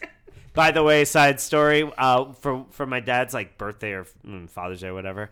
Um, I was like, "Oh, let me take you to a Ranger game because my dad loves the Rangers." I take him to a Ranger game, and as soon as we get into the seats, my dad goes, "I hope uh, I hope it's not as loud as it was like uh, last time I went to a, a concert because." I, you know, I went with my friend and we had to leave. I was, it was just too loud. It was too loud. It was making me, it was actually making me sick. I was like, what was the Please- concert? I don't. Oh God, I don't even know. I, it was probably like Sim, like Paul Simon or something. Right. I, but like, but like, he was just like, um, I was like, please don't leave the gift I gave you. And then as we're sitting there, he's like, he's just like looking around. He's like, that's probably the exit we're gonna want to take when uh when it when this is over. And I'm like, can you stop scouting the exits that are nearby? Planning his skill. escape from his Yeah, to try- father son bonding time. because he he he needed to figure out like exactly what train he was going to catch because he had to immediately get the exit, go straight down, go to Penn Station, catch the Long Island Railroad, get on that train, and get out so that you know because this was way late for him. If it ends at ten thirty, oh god, that means he's going to get like no sleep before his day. You're saying this in like an okay boomer sort of way that I would feel alienated from your father in this story. But as you're telling it, I'm like, oh no, I relate to your father more than ever before. Aaron, I went to Aaron last night, and literally the, the second the encore was over, like let's ride, and I, I like we like cut the whole, we like made it like the front of the whole coach line, and like we're out of there in like two minutes. I Yeah. had the exit. I had a whole fucking path. For, we were like, let's do this. he was very angry when I said I had to use the bathroom. I wasn't angry, but I was like, it's a quick train ride, and he's like, it's not that quick, and I was like, mm, is it though? You did pee during the concert. I feel like you could make it. They went local. The queue went local. That's Bobby. true. It did. It went partially. It was very weirdly partial local. This is not interesting for anybody but us. Anyway, Well, No, I- I mean- everyone's hanging on our every word. I feel it too, but you know, uh, you guys didn't give each other the tickets as a present. that's true. That's true. It wasn't like an O. Henry weird kind of. I, I- buy you this concert, but you have to take the train. And I, I got got my ri- train to take this concert or whatever. I got rid of my bladders so that I could go to this concert. Oh with no, you. my beautiful, beautiful hair. All right. Meanwhile, there's wrestling happening. Yes. What And- was it? Oh, what were you gonna say? Sorry. Oh, go ahead. No, no. Was this sponsored? Because like, what did Head and Shoulders sponsor this? ma- Or was it That was just like? purely as like a play on words. Right. Which, by the way, if you like, check out the Punch Up at Caveat third Thursdays of every month. Mm. shout out to our shout out to the fam. We don't even plug our own shit on here. well, this is an ongoing thing, and also, you know what? I don't know. Also, okay, Yeah, if you like wrestling, check out Hell in a Cell Phone, the podcast. So then the showdown everyone's been waiting for: X Pac versus Owen. Uh, Bobby, so when X Pac came in, was he injured? Yeah, well, he's getting over a neck, or a pretty serious neck injury in WCW. Or he was like off, he off TV for a while in WCW. So I'm not sure the extent of the injury or like when he was cleared. Or actually, I don't even think of WWE can tell you what their clearing process looked like at the time. as we've seen, as later in the show, we will see people killing themselves and also like wrestling with like all kinds of People maladies. killing themselves while insanely injured at the Yeah, same yeah, yeah, time. yeah. So I mean, like it's I, I I don't really know when he wasn't when his he stopped being injured, but when he left WCW, he was injured. He was not appearing on television. He was fired via FedEx at home. Um, so I imagine when he started, he started at, w, at WWF. I want to say within the week of, or within a couple weeks of him being fired. So I imagine he was getting over his injury, which is why we haven't seen him till, since then. Were they like, you're fired, sponsored by FedEx. Check out the blimp, the FedEx blimp coming around. also, with your last Blake's check. Head and Shoulders. But he got his first match against Triple H in the build to this in the uh, King of the Ring tournament, where they decided, like, they spent the whole night like who's gonna win, kind of thing, and then they just decided they were gonna like do a real match. But then Owen decided to beat the shit out of X Pac in the middle of the match, and leading to this one here. Both these guys sell so fucking good. Yeah. This is a great match. It was like, fun. They are. This is like prime X Pac, Sean Waltman, whatever, um, and Owen Hart is always prime. Like he's just amazing. And so of course, Well, we put except for one notable incident. yikes, woof. Uh, but this is a great match. Uh, and funny, uh, oddly enough, four years earlier at the 1994 King of the Ring, which Owen Hart would go on to win, Owen Hart faced X Pac at that pay per view. At the time, As the competing one, two, three kid. That's the one, two, three kid, and they had a very fun sprint of like a four minute match. I, I watched it. I didn't pay super close attention, but it was a fun match then too. Um, X Pac looks truly like an actual little tiny baby. Well, I mean, for me, I don't know about the rest of you, but the star of this match was Chyna. Hell yeah! And I also think we get back to back Chyna these next two matches. I was like, she's back. And Like Chyna is looking particularly menacing at the side of the ring. Uh, at one point, Mark Henry comes in and um, what do you do? Like a some kind of squash on uh, on X Pac, and Chyna goes full Tiger Mom, swooping in. You will not injure my sweet baby boy X Pac. no, she swoops in, and also she. I actually think we see Chyna in three segments in a row coming up. Yes, we Yes. do. um, which is unbelievable. But Chyna um, is amazing here, and I think this is another. This is pay per view. I really felt. I think last time we uh, recorded, I, I said like watch for Chyna, like watch the like the moments where you can tell that she's like no, she's a star, and it's kind of amazing because I feel like up until this point she's like leaned into being this monster, and I feel like now this is her first time kind of like officially transitioning to a face role. And like being beloved by people and someone who anytime you've read an interview with her or she's talked to her anybody who's like never felt loved by people like never like Yeah. at, at scale like it's just incredible. And i do think there's like moments watching her in this pay-per-view where she's a fucking star and she's like feeling it and just it just it fills my heart. I love it so much. Um, so i think she was great in this. And at no point did i question her getting in mark henry's face ever was i like that's weird. Like i don't buy it. Like i don't mm-hmm. buy that that she that he would be intimidated by her or she could i'm like no i'd be scared of chyna. Yeah. Like, Yeah, yeah, yeah. yeah. I'd see the two of them fight. And she ends up being a huge factor in the finish of this match and mm-hmm. it's great. And another factor in here was Vader, who literally bounces off of Mark Henry. I didn't even understand what was of going on. shit. made, made the worst mistake of my life. He's a big fat piece of shit. Well, has Vader been showing up? Aaron, remind me in the in the in the intervening weeks. Vader was in the um, in the King of the Ring tournament. I think he faced Rock in the first round, but then there was also when Undertaker was kind of on the warpath, which we'll talk about a little bit later on. Vader was facing somebody, another big man, maybe Mark Henry, and Undertaker came in and chokeslammed the shit out of both of them. So Vader's kind of been a non-entity up to this point. Which is like you can't follow the promo he gave last month with nothing. Like Yeah. if that's not leading to like a redemption arc, like Then it hard to leads to him from. going away. yeah, it's hard to come back from. Um, so yeah, that was said, and and so now you have. So think about this match. I mean, you have X Pac and Owen Hart, who are two great in ring performers. You have Mark Henry and Vader, who are two huge monsters and are like such like spectacles and specimens. And Chyna stole the show from from all four Yeah. of them. It's amazing. Yeah. Then we got Paul Bearer Oh boy. coming on out. um the the the the flashback to the Raws where I get to see Paul Bearer's home. Paul Bearer, who just lives in the same house as your grandparents. yeah, I was gonna say like I think my great uncle was like trying to to like get me to like buy his apartment from him, and it looked exactly like that, and I was like, Your great uncle also had, had the same bathrobe, I think. Probably, yeah, probably. Uh, also, when did Kane become nonverbal? Because he was like, Kane used to tell me I want to be like him, and I'm like, wait, so this guy talks? He's got a voice box. He had, He's- it, he had an electrolarynx ba- back then, but then Paul took it away from him. He has an electrolarynx. yeah, because I remember I was gonna say, uh, you said he doesn't talk, but he does talk, sort of. This, yeah, this is the first. The the build up to this is the first time that we saw him. yeah, Bobby talk said he doesn't using talk for quotes. years, but like, Oh, also, so this is the thing I was telling Aaron of the night too, which is very, which is kind of interesting going through this. Reflecting back, when I watched this as a youth, when I'm thinking of all the storyline beats we're watching now, in my mind, they spanned years. Like the Undertaker Kane story, like years. Like this mankind, like corporate, like this all was like year, like months long, and like now the re- I know we're going at double Yeah. speed, but even still, it felt so much longer. And I guess we are going double speed, and it was longer between um, each Yeah. thing that we've been recording. Like especially these last couple episodes have been pretty close together. Yep.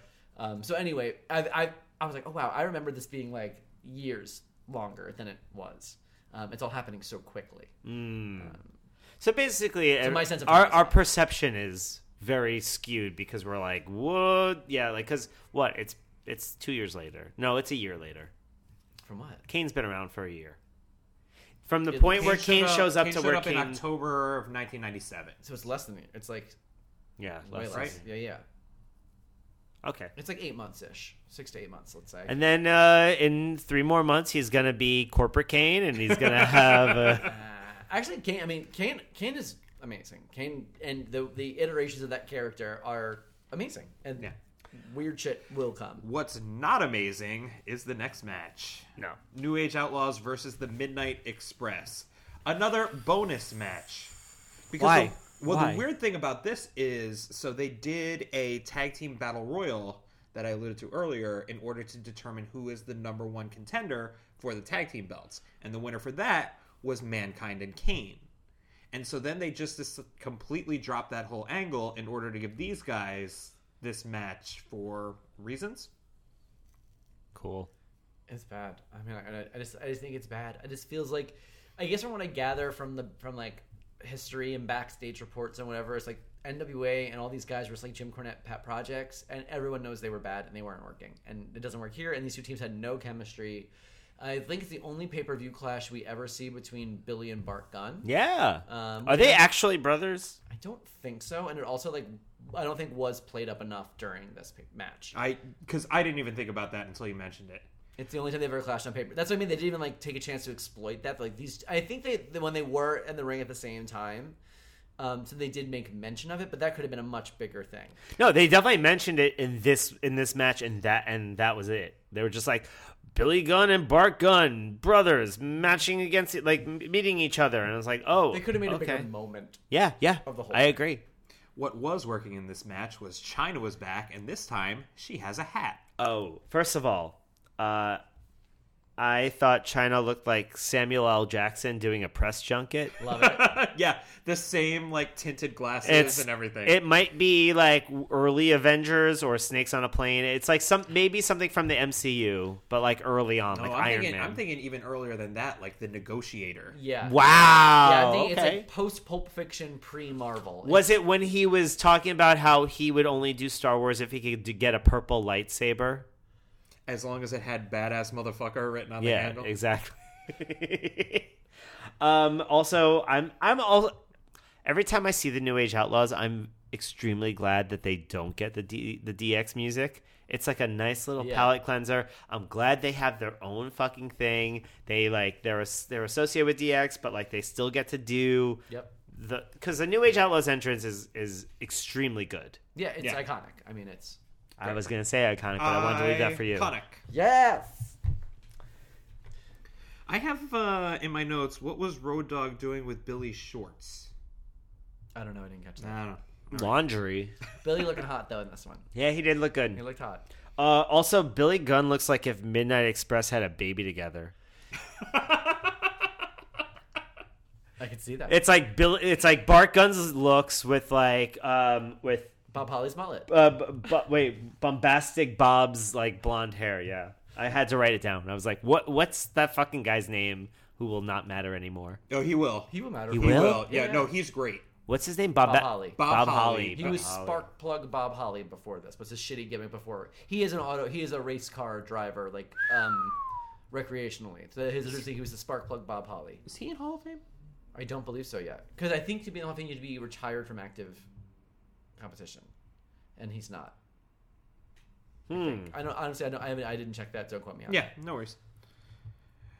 Anyone else have anything to say about this dog Oh shit? man, this match sucked. All And right. Also, Bob Holly. Also, all of this little Bob Holly fact afterwards. Like Bob Holly is one of the people who is famously known for working incredibly stiff. Very stiff, yes. to working very stiff. Like people hate wrestling with Bob Holly because he is, well he just beats the shit out of you like a tough guy. See, I used to think that working stiff was like an asshole thing, but like, but also like a few people work stiff really well, and like, so doesn't Vader work stiff? Yeah, but The- his working stiff looks good Yeah. because you're hitting Actually punching hitting like you're hitting them. yeah. So it looks a lot better than when like like Sasha Ric Banks Flair. Is, like, Ric Flair's a big, uh, uh, uh, uh, like, a the chops notorious sound so stiff worker. because they hurt those chops. So there's there's no like they're taking those. Oh chops. god, yeah, a Samoa Joe chop. Oof. You see the Daniel Bryan's chest get all fucking. Does he? beat So up? he works stiff. Oh yeah. So wait, so like, is working stiff like an asshole move, or is it a is it like a good move? Like, so people hate working with them because they don't actually want to get hit, Right. But do they appreciate it?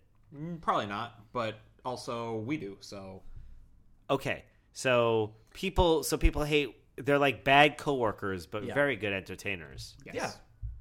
Okay. Because at the end of the day, like you want to have the best match possible. So you want to have the match that the fans like the most and cheer the most and buy your most T-shirts, and then you get better matches going forward. So they know that like working with those people is necessary evil. You know what I mean? Like it sucks because you're getting the shit kicked out of you and it hurts, but it also they know you're gonna put on a better match, and that's why you're allowed to kind of get by. It's like Fleetwood Mac. It hurts, but the entertainment that you get out of it is great. Oh, just Sure, for just rumors, that. but maybe like no other album. Um, I will say, I think I, Eric hates all other Fleetwood Mac. No, it's like one of their albums. That's good. Um, I actually really like Fleetwood Mac. I would I would venture to say that it sounds to me it seems to me that mankind or Mick Foley in general is like or Mick Foley and also um, Terry Terry Funk are like they really bridge the gap in terms of they're okay going like working having somebody work stiff with them but they're they also don't need to work stiff with other people like they they seem because it they seem to be like give me what you've got but also i've seen them when they have to give bumps to other people or when they have to i guess what do you say what do you Well, say they work. They're, I mean, they're they're reckless with their own bodies, but not with their partners. yes that's what i mean I mean, the same way like you'd see. I mean, like, but they're all doing it now because he might know like wrestling is a big business right now, and WWF is doing amazing and like it's doing much better because like they're riding this wave of the Stone Cold. They're coming off of all this this big media attention, all this stuff coming off of Tyson still. So the WWE is doing really well, and I think that everyone's pushing themselves. That's why Vince McMahon's taking unprotected hair sh- chair shots. Uh, Ken Shamrock did that crazy sh- shot from The Rock. I mean, like, there's a lot of Yeah. everyone's kind of being like, all right, I guess fucking kill me if that's what it takes, and that's that's what we're and I mean we're gonna talk in a bit about Oh, setting that standard oh, of oh, like oh! But we got one thing we got to do first what you have to do to make an impact. But we'll we'll, we'll revisit shortly. because we've got the DX theme again, and I'm just picturing Chyna running to the back in order to walk out again with Triple H this time for commentary. the the fat the DX theme really threw me off because I was like, "This is The Rock versus Shamrock. Who is in DX here?" Yeah. And it was just like, "No, no, no. The King of the Ring is the the previous King of the Ring. It's like uh, Miss America. They're gonna come out to or or uh, drag drag Yeah. race where like the the previous King of the Ring is gonna come out to Our you know reigning weigh in. Yeah, our reigning queen is going to come and and pass on the the, the, the baton. But this is the Rock and Shamrock, and holy shit, is this a good match? I loved it. I thought it was a really Uh, good. it was really good. I don't know if it's like. I mean, I don't think. It's not a classic. Yeah, yeah, yeah. But it was It's, solid. it's not like again, but the last three matches on this card are very like necessitate no. The ma- last three matches on this card make this entire pay per view worthwhile. I mean, I will say this pay per view did not have that much fat. No, uh, It was like, under 245. Again, the the New Age Outlaws and Midnight Express is the only one where I'm just like, fuck this shit. Yeah, that I mean, I didn't like the Jeff Jarrett earlier. No, or the but- Dan, I mean, the two earlier King of the Ring matches. But uh, again, they served the storyline of getting Sure. you to the finals. Sure. I think this was uh there was one I mean words don't do justice great match and then there was uh, a couple of good of like not I'm not I'm not mad I spent my time watching this matches and then there was the one dog shit match that I was mad that I spent time watching. That was the the New Age Outlaws. Yeah. Yeah. Um, But this this I liked um my but it was much better on mute. Triple H's commentary was insufferable and bad and not good at all.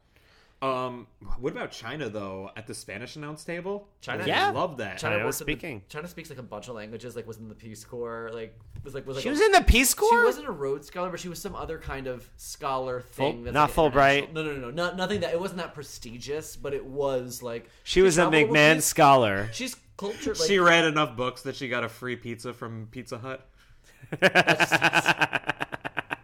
But she's she's been around the world, and she's. I mean, like that's the thing. She's such an interesting.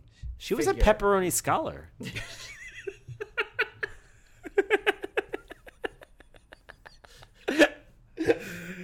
Uh, yeah, Triple H. Um, a lot of buy things. I'm a lot of buy things, except for that, and then realized what he said afterwards, and then had to backtrack.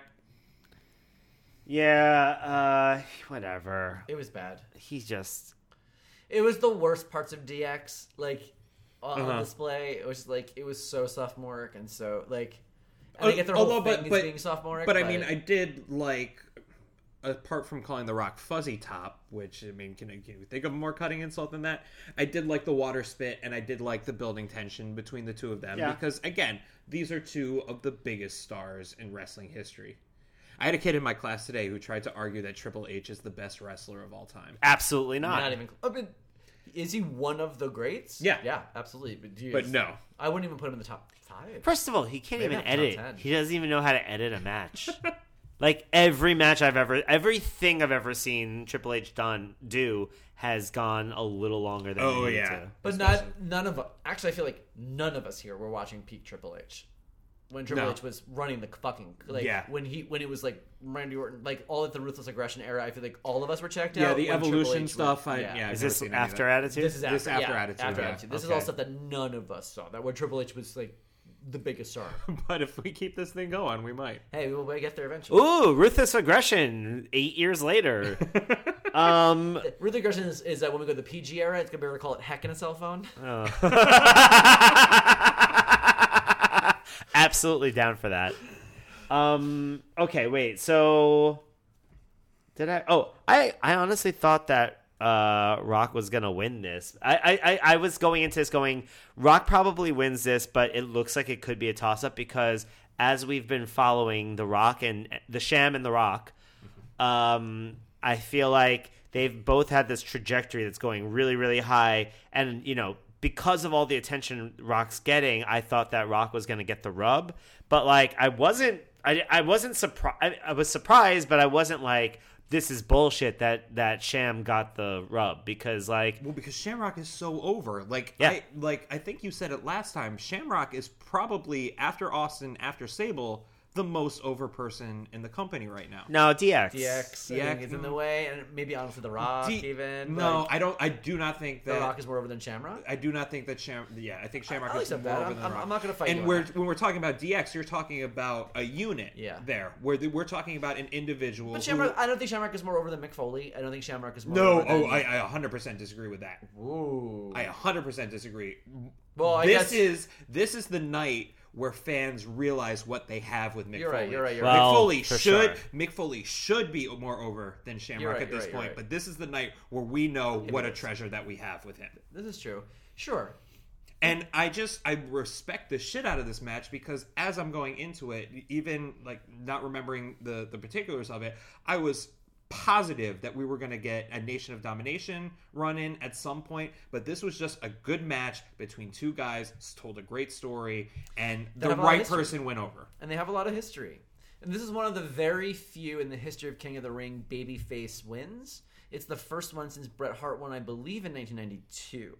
Um, but King of the Ring typically is used to give a heel a bit of a rub. As it should. Yeah, but the, it's it's better suited for that gimmick. I didn't realize that. That's interesting. So he's one of the few baby faces to win a King of the Ring tournament. does does he get? Don't answer this, but does he actually get a run as like the as the champ? I'm not going to answer that. We'll have to watch and find out together. won't? Fuck. All right, I'm done with this. Yeah, that's all I have to say. So One other thing I'll say, Eric, I did notice that uh, Shamrock took a DDT and he flipped over. Thank you. I feel very uh, heartened by that. Do we get to talk about it now? Oh, I, I don't even know where God. to start. There's so much. Can we start with a little bit of again another flashback from Yeah. Eric's perspective? Yeah, yeah, yeah. Um, I don't remember. Aaron will help me with this, but I don't remember when this happened. But there was a time when Aaron and I were living together. It was probably after a night out drinking or Yeah. whatever, where Aaron was like, "You have to see this." Yeah. and I didn't realize that what he showed me that night was this match. Yeah. So I saw this And match. you were kind of bored Oh yeah, I was falling back asleep. I was falling asleep. But like it was also late. Yeah. And I was like, And- okay. And, and, the the thing about this match is now knowing the build to this match and knowing the rivalries that build. First, Okay, let's just okay. say the match is Undertaker versus Mankind in Hell in a Cell. So Yes. let's let's go back even before the build. So the sort of thinking going into this pay per view, originally it was slated to be Mick Foley and Austin in the cell. That was going to be the plan. oh really? They looked at the, they looked at it. They're like, this will be the third pay per view that we're going to do Mick Foley Austin. It's not really getting over. McMahon's getting over super much, like oh, getting over tons with Austin, but Mick isn't really getting over as much as a heel.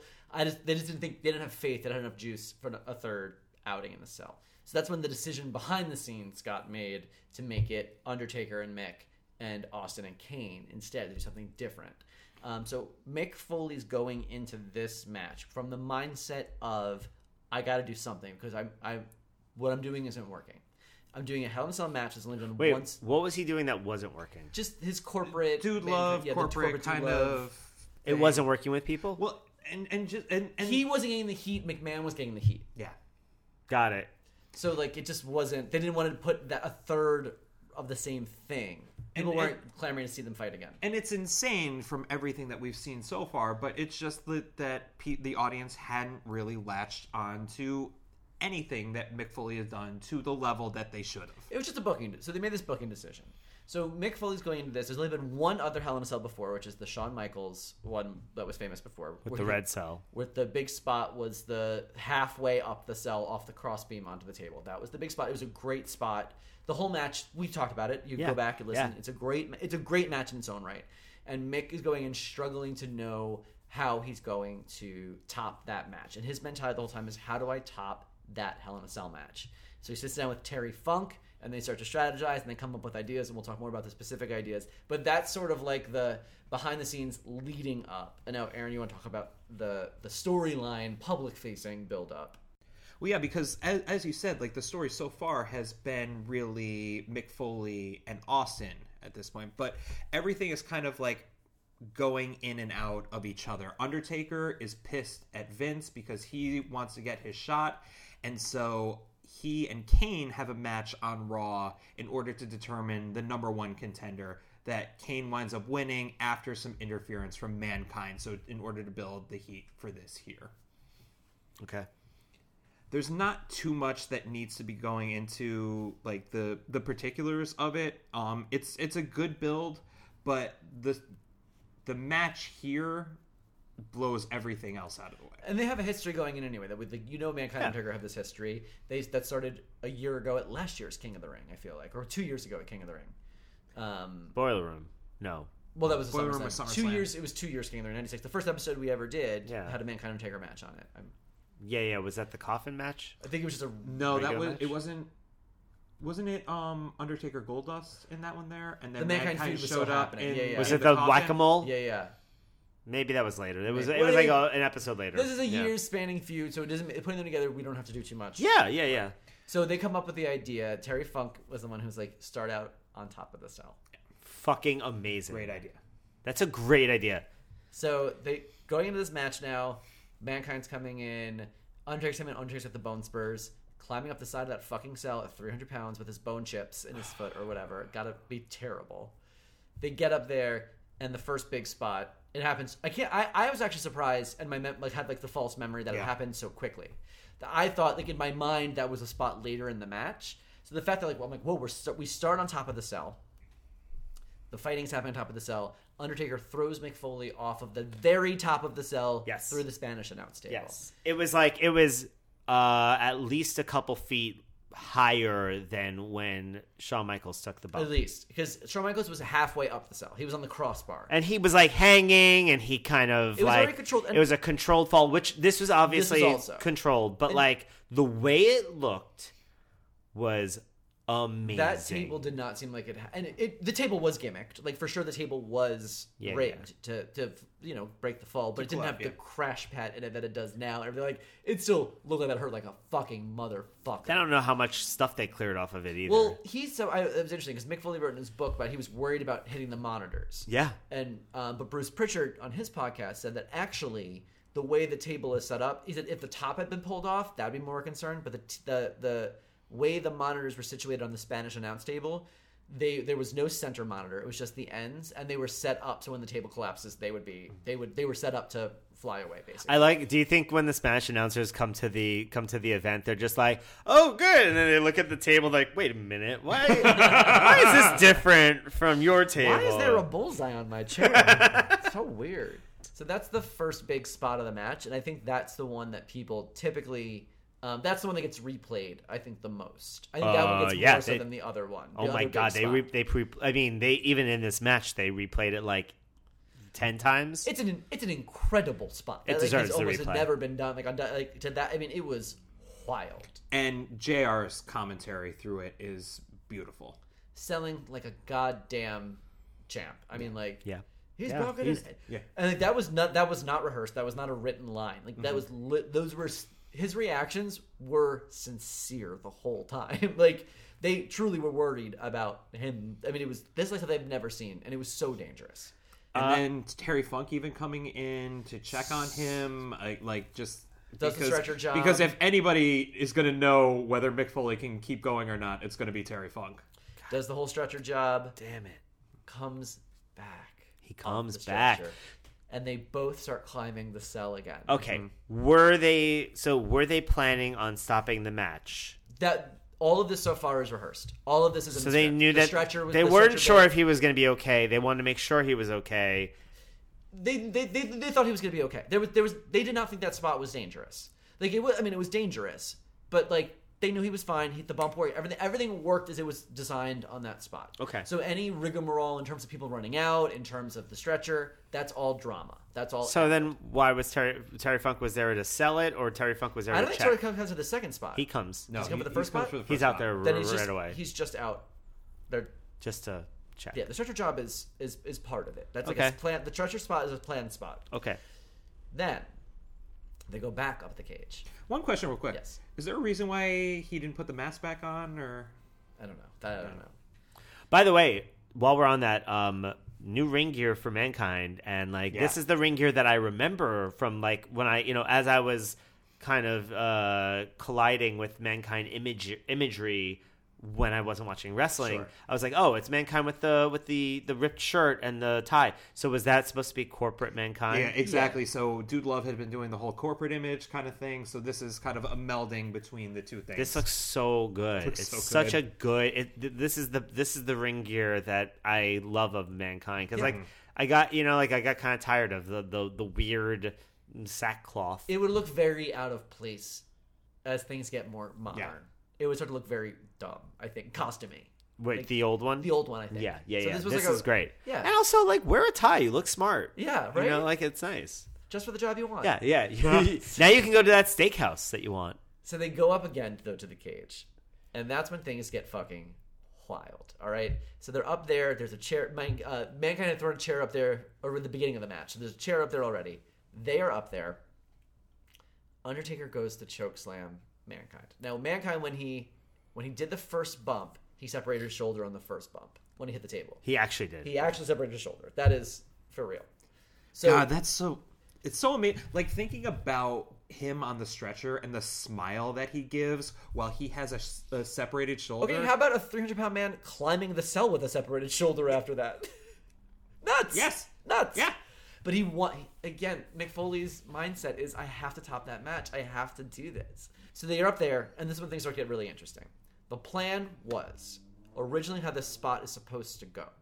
Undertaker was supposed to give Mankind three choke slams at the top of the cell, and the cell was rigged, so it wasn't supposed to break. It was supposed to gradually sag. So when he takes the final bump, he's not taking it from the top of the cell. He's mostly kind of like almost like rolling off something mm-hmm. that's kind of like half open, half closed. Mm-hmm. So you get the build of the drama, but it, it's a controlled release. He's not going from the top straight to the bottom. And apparently at this time, the WWE rings were known for being particularly unforgiving, like less give than other wrestling rings, less padding. They were like, they were like concrete rings, not literally concrete, but they were like referred to them as like it felt like falling on concrete. So they go to do the spot, and the the the way the cell was rigged fucks up. This is a mistake. This is this is not supposed to happen. oh my So god. So mankind goes up for the chokeslam, goes down, goes straight through the ceiling, all the way to the bottom. The chair that that was up there also comes through, falls on the way down, hits him in the face. After that, knocking his teeth through his lips, and that is why his teeth end up in his nose. his teeth were in his nose. That was his. That tooth. was his That was tooth. in his nose. Oh my god. Oh my god. He is unconscious. I mean, briefly, And- completely unconscious. And the only thing that stopped the Undertaker from going down with him is he was originally on the um, on the same part as him, but as he was going for the chokeslam, he steps back onto the crossbar to give himself a little bit more leverage for the chokeslam. Also, man- Otherwise, that might have been a whole lot worse for a whole lot of people. And also, mankind didn't. Um, if you see him take the chokeslam, he takes it kind of really shitty. He doesn't like. We saw Pat Patterson take a great, like a fucking Yeah. masterpiece chokeslam last pay per view. Mick Foley takes kind of a sh- eats kind of a shitty chokeslam, and it's because of that separated shoulder. He can't get the lift to really like sell the chokeslam. And he said in his book, he's like, "Thank God I actually didn't, because I wasn't expecting to go." The fall being as far, and I probably would have over rotated and landed on my head. Like there's like, Oh, and I, like, broke my God. neck, like because I was not like I would have over rotated, thinking that the ground would have caught my fall before I Oh, my rotated too much. So the whole thing is fucking nuts. So now everybody runs in. Terry, Terry Funk rolls. No one knows what to do. Undertaker, you see him very gingerly. Was his down. wait? His tooth went through his lip. Mm-hmm. So was his like was his lip like Ble- that's what- perforated? yeah, and that's why his lip is bleeding. So I think actually it's a whole chunk. I feel like it's gross. I mean, it's bad. it's bad. but it's great. It's I mean it's it's amazing. So Undertaker comes down from the cell. You see him very gingerly come down from the cell, and when he lands, he kind of stumbles because he his foot hurts. Um, and Undertaker tells the story where he was like, "Jack, let's take it home. Like let's let you know. All right, we let's fucking tie this up." And he was like, "No, I can do. it. I'm good. I'm good. I'm good. Let's go. Let's go. I'm good." And Terry, everyone's checking on him. He's like, "I'm good. I'm good. We can go. I'm nothing. It's nothing. It's fine. It looks bad. I'm fine." He is like not there at all, but they're fucking doing it. um, and they, and then like just when you think you're like, okay, well then the rest of the rest of the match will be easy. Here thumbtacks. come the thumbtacks. The thumbtacks. The first appearance of thumbtacks on WWF was this. They did get it cleared ahead of time. The thumbtacks were all sterilized. Uh, apparently, prop guys had to like get them and sterilize them and all Each, this stuff. could you imagine being the guy who has to sterilize like a thousand t- I think they do it in thumbtacks? bulk, right? They just dump it Do in they one just big, like, boiled shake thing? it out, put it in a in a spaghetti strainer, Yeah. and then just put it back in? In my head, that made total sense. They didn't sterilize the the uh, pillowcase case that it was in though, so they all got yeah, fucked. that's true. Who knows what's going to turn out? But then thumbtacks came out. And that was actually a reused garbage bag. And man, that shit is hard Upcycled. I, I, and even watching Moxley this last week at AEW Full Gear, the Moxley match. I mean, which But I mean that that's a, a direct descendant of oh this yeah, match. we right have here. that because of this. Um, but one of my favorite like anecdotes about this story is after the match, Mick Foley went back behind the scenes. And he went to Bruce Prichard and he's like, I'm so sorry. I'm so sorry. I forgot to do the thumbtack spot. I'm so sorry. I forgot the thumbtack spot. And he's covered in thumbtacks. And Bruce is like, You did not forget the thumbtack spot. Oh, Uh, and also, I think throughout, I think it's Undertaker that said throughout that he kept checking and be like, "Did we do the ambulance spot yet? Did we do the stretcher spot yet? Did, did we do it yet?" And he's like, "We did it. We did it. Like we did the spot. Like he was fucking gone. Was he was- concussed or was he just uh, like? He- I don't know if had ended up an being the insane full amount of pain. diagnosis is. I honestly don't know what the full diagnosis. But there's no way he couldn't have been concussed. I don't even know if they were even checking. You know what I mean with the thoroughness they would have now. But holy shit, man! And He holy shit, a star is born. And there's a great, actually, one more thing. There's a do- the, the, the Beyond the Mat documentary. Mm-hmm. Part of that is after this match, Mick Foley called because the guy had already been following Mick Foley. He called him and left this like insane, like rambling, incoherent message on his answering machine. And the guy was like, "Holy shit, what the fuck?" we have to watch that. We have to It watch was- that I together. watched that whole seg. I watched all Yeah. the Mick Foley bits of that of that of that bit of it um, because they also go after the the coming '99 Royal Rumble, which we'll have a lot of time talking about. Um, but yeah, it was really Mick Foley is a fucking legend. Well, the the whole crowd was chanting Foley, Foley. Like they people were chanting Taker, but like anybody who comes like watches that match and so and like is going Taker, Taker at the end, like they didn't re- like They didn't get it. They didn't get it because like that match was a Foley match, and like the people who were like just like shouting for Foley and like he got a, a, a like everybody seemed like they gave a full ovation at at that point. Yeah. and like even JR was calling out. It was kind of like uh, when when um long ago when HBK had that amazing match and like you know McMahon was like "My- boy like great job Mm-hmm. or whatever. This was like this was Mick Foley's coming out. Oh party. yeah, no, I'm Yeah. sure everyone backstage couldn't wait to tell him what a it great gave him match he did. motivation when he got in the back. I mean, like every this was everyone knew this was a that they just witnessed something. Undertaker was wrapping his So- hands because just in case we don't was above know. them. Um, I can tell the Pat Patterson story now. 'cause I Wait, think uh, it's- I will say before we go into the Pat Patterson, just quickly, um, I did note that as soon as I saw him climb to the top, I was like, "This feels like I'm getting dessert first in Yeah. the meal." It was like because I, I, I, I was waiting, you know, like I spent the last, um, the last Hell in a Cell being like, "Man, I just want them to get to the top of the fucking cell," and man, they really, they really went right into it. No, go ahead. So, Pat Patterson was the booker for this match, the agent for this match. So he's the one who plans with the guys what the spots are. He knows how it's supposed to go. Um, but it's Bruce Prichard, I think, who at this time is like actually in gorilla position, like directing the show. Um, so when Mick, I believe it's when he goes down after the second spot when he falls, Bruce Prichard's like, holy shit, because they think they have to start doing some stuff on the fly. So actually, the Terry Funk chokeslam, where he chokes them out of his shoes, was not a planned spot. Okay. Um, they were like trying to figure. It figure. was great though. It was great. Like, Yeah, it it was was great. like, what the fuck Thank are you he doing? was This We gotta make some touching time, me. yeah. yeah, just it, thank God it was there to kill some time, but that wasn't a planned spot. Anyway, um, at least I think that wasn't a planned spot. But um, Prichard was like kind of panicking, like, "What the fuck? Holy shit! Like, what? What's? I like, I don't know what's supposed to happen in this match. Where's Pat? Like, I don't know what's supposed to come next, so I can't like call an audible like on like right now and be like, never mind, go for the suplex or whatever, skip the spot. He's like, I don't know what the plan is. So he is freaking out backstage, like, where is Pat? Where the fuck is Pat? Where's Pat? Where's Pat? Screaming um, Gerald Brisco comes over to him and he's like, "What do you need?" And he's like, "I fucking need Pat. Where is he?" Brisco's like, "He's not here." He's like, "What do you mean he's not here?" He's like, "What do you need?" He's like, "Where is Pat? Pat booked this magic. What is it?" And Brisco tells him, he's like, "It's Louie, who is Pat Patterson's partner for 35 years." And they're like, "What happened? What happened with Louie?" He's like, "He's he's dead." And in that moment, I'm getting like emotional. It's like very crazy. Uh, in that moment, like Bruce Prichard and Gerald Brisco have been friends with Patterson forever. They knew him. They knew Louis. Like, and they just like it changed the core. Like immediately, Bruce Prichard's like, "All right, we're gonna get through. Like, this isn't important. Like, that's what's important." And like, I can't. I'm here. I'm like screaming at a wrestling match, but mm-hmm. you know what he's going through is so much more important. And so we're just getting him and Brisco like just like work the rest of the match out. Like worked it through. you know usually when it comes to like work things I, you know especially when like my wife is like you know checking her like phone on the weekends or whatever or like uh, I or other people that I'm that I know who work very hard who are like can't like stop looking at their emails I'm always like no one's dying all right like you're doing fine but like this might be one of those occasions where I'm like Mick Foley just went through a roof. Like he might be dying.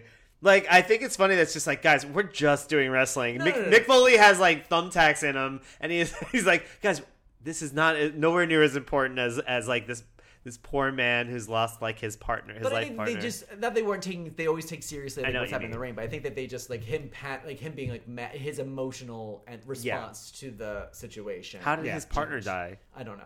I That don't know. I should have sucks. looked that up, but I almost like felt too sad. No, So yeah, didn't- that I was like, sucks. okay, that's sad. Um, but yeah, but like what a and apparently, um, so Pat like left. I think he was there earlier, obviously in the stable spot. So he had like he like left quickly during the pay per view, and apparently with him, Linda McMahon was with him, and The Rock was with him. The Rock and Pat Patterson were very close. Hmm. Um, so The Rock was there with him at the hospital, which I thought was also like a nice Yeah. little anecdote. But also, like, yeah, especially the time we talk about how homophobic and shitty the Attitude Era can be. Like, behind the scenes, even then, even in fucking 1998, uh, fucking Gerald Brisco, who's like could not be more of like a rough and tumble fucking son of a bitch. Florida. Uh, yeah, selling fucking junk cars or whatever the shit he does. like he's sitting there with Bruce Prichard, you know, being sad about Pat Patterson's partner. That's like a very, it's just like a, you know, don't Well, judge a book by its cover kind of thing. I mean, I mean, I think this throughout all the ages, it comes down to um, you can have people who are not very like progressive in a in, in a public facing outward sense where you know like there's a cognitive dissonance where it's like the the person I know Well, right. who is whoever they are is the person I love and I love the thing and I love you know I love him and I'm and I've uh, I have emotions and feelings for that person and for the and for like the people who are close to him and all of that stuff and you don't think of it as like I mean look I'm not I'm not going to put words in Gerald Brisco's mouth but my point being that like it's easy there's a, I'm sure there's a lot of people out there There's who are kind of like yeah. very like you know have very uh you know uh, con- conservative views but then they're like oh no but but like my gay cousin who i Right. like is my is my best friend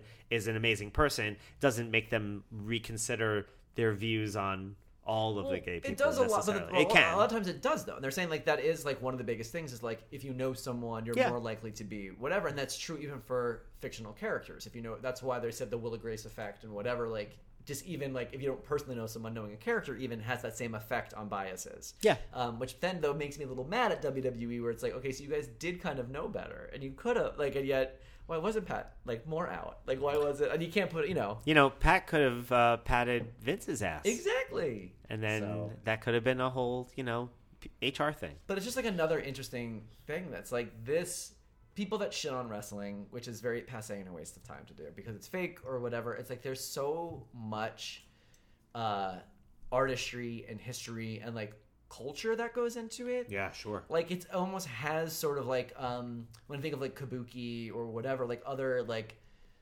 practices that are not just an art form, but there's also like a culture around it. Like in wrestling is like this weird carny family Yeah, and shit. and and people in it. And, Yeah. and people who share a bond that we'll never totally understand. I just think it's a unique thing that folks overlook when they're like oh, the dumb shit that the, Well- they're, they're faking it or whatever. And you're Yeah. like, I mean, look, there's a lot of that stuff. Look, there are people who, you know, sneer at close up magic. And Who could possibly do that? I have. Uh, but like also I I've find it charming. Yeah, but also I've also like found it kind of good. Like I was at a birthday party where they did close they had a really good close up magician and I was like I was like I'm going I made a conscious decision. I was like I'm going to be an amazing like audience member. I was like, "How did you do that?"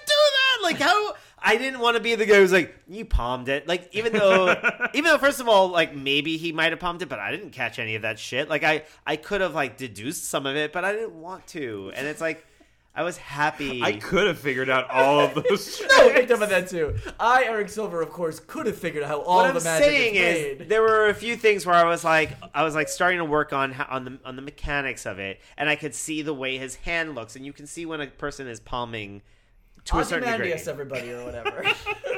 That makes me the villain. I don't like it. uh, you can just see sometimes you can see when a person is palming the way they hold their hand. But my point is, uh, there are My people. point is, I'm a very smart man. but there are people that are bad performers, though. But I don't think people hate magic. no, there writ are people who hate magic. that hate wrestling the same way. no, I'm, I think there. No, I mean I think obviously people that not hate because some magicians or hate you know go to magic shows. No, there are people who. Um, okay, uh, it's a microcosm. It's not a direct analogy because nothing. Close up magic is nowhere near as big as wrestling. Sure. But I will say there are close. the pe- there are it- people who don't who are just like they they want to debunk it and just like shit on it rather than uh you know whereas then you get like Ricky Jay who you know the Ricky Jay. You know who Ricky Jay is? Turns out Eric is a huge close-up magic fan, and if you start our Patreon, we will do our close-up. Didn't he wear a headband a lot? No, Ricky Jay was like uh he was in uh Deadwood. He's been he's an actor. He's been in like he he's uh I think he might have been in Boogie Nights. He's got like this like really like he's a he's a, a portly man with a beard and he's got this these like like baggy eyes. Oh yeah, yeah. Okay. Oh yeah, Yeah, so he's like he's kind of a character actor, but he's also known as like one of the greatest magicians who who's ever lived. He died recently, um, but like he was really like he had an amazing um, magic collection, and he was like he was big into like collecting books about con artistry and magic and all all the things that involve like you know they all overlap right? Like like picking pockets and doing all this stuff and and mentalism and all that stuff and he was like he had an amazing library he was re- he like he knew old the old tricks that they performed so like kind of what you're talking about like the art like it's like as opposed to saying like oh whatever it's this thing or you know it, th- these guys aren't there's not real magic in the world like there's people like him who are just like there is an artistry and a Or like- history or like drag. It's illusion. Yeah. Um, but I think what makes wrestling special is like I can't think of another, and maybe you guys might jump down my throat. and I am totally missing something very obvious,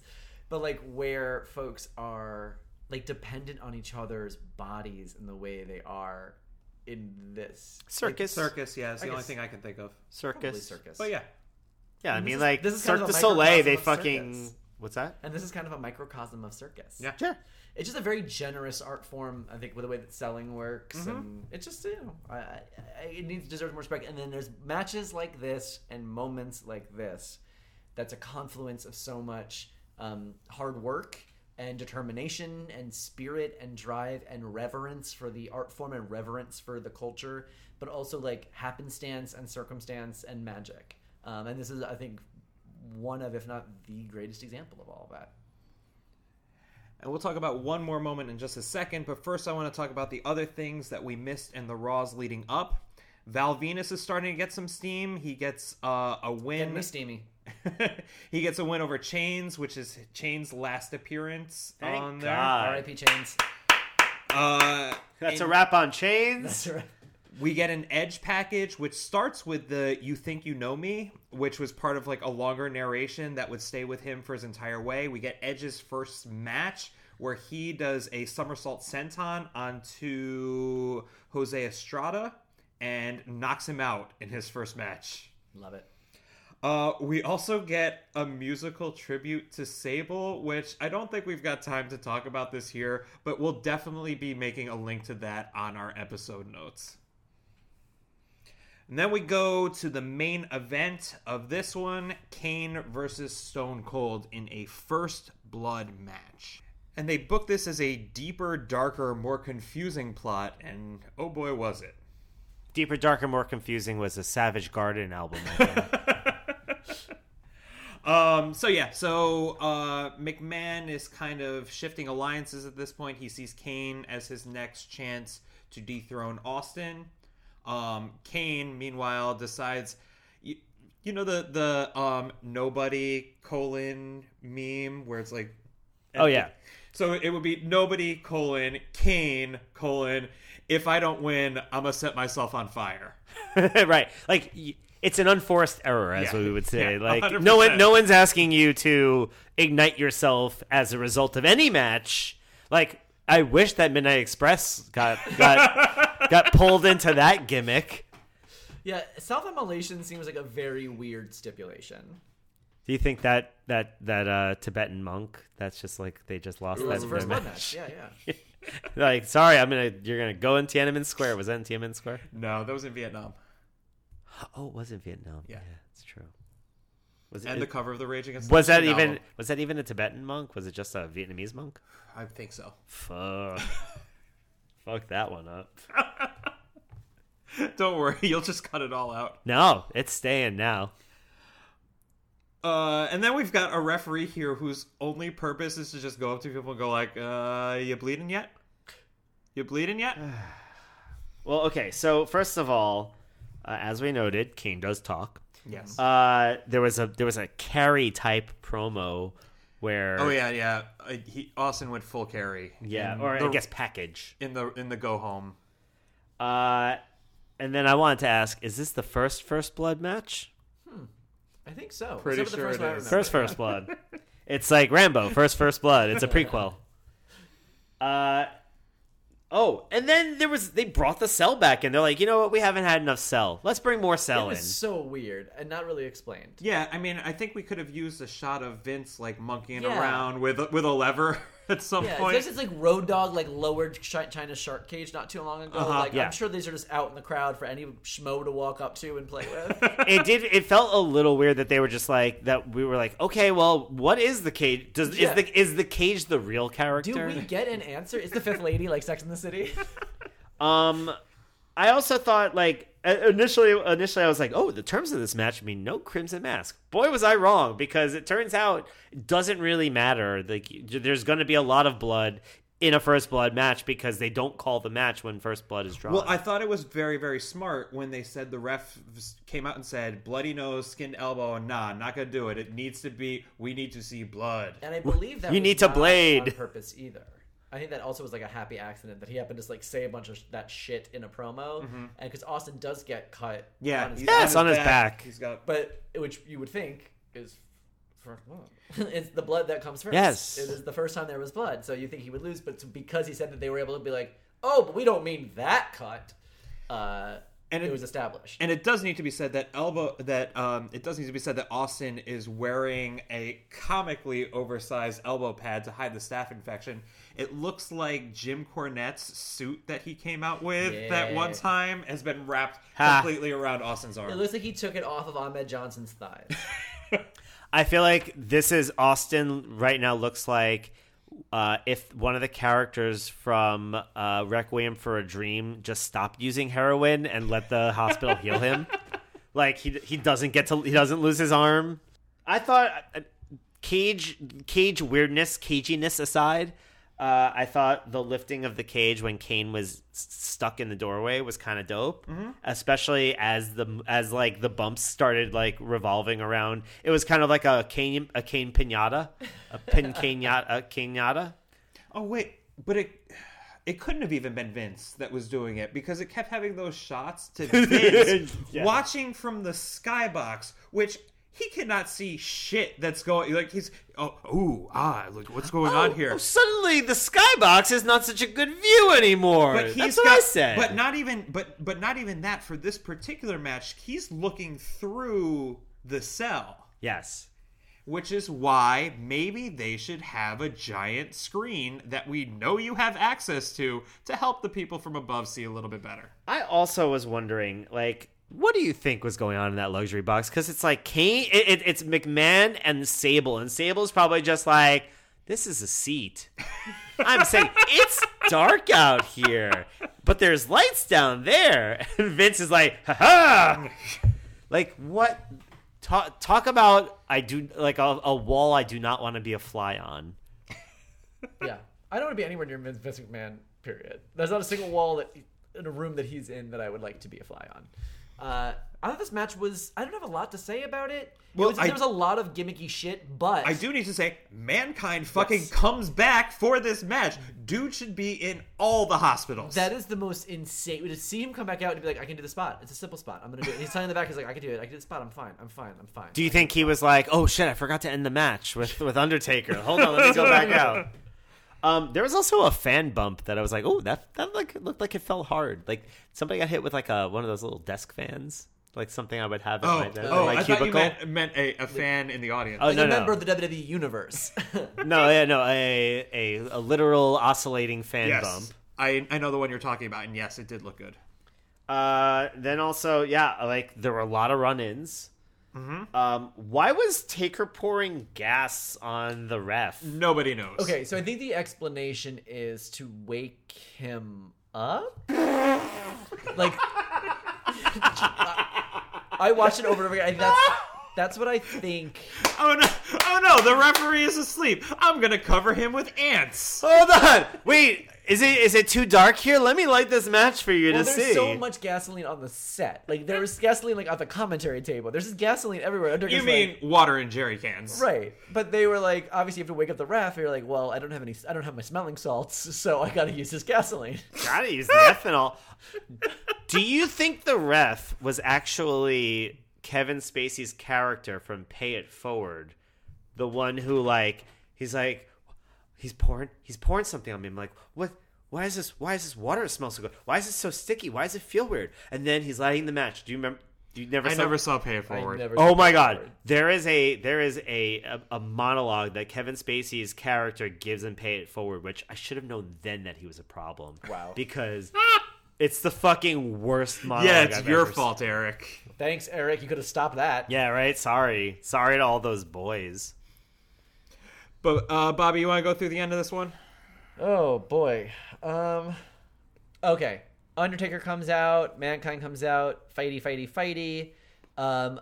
Undertaker and Austin go to hit Mankind with chairs. Mankind gets out of the way. Uh, Austin and Undertaker collide, start to fight. Undertaker busts Austin open. Yeah, but it seemed more like deliberate from Undertaker.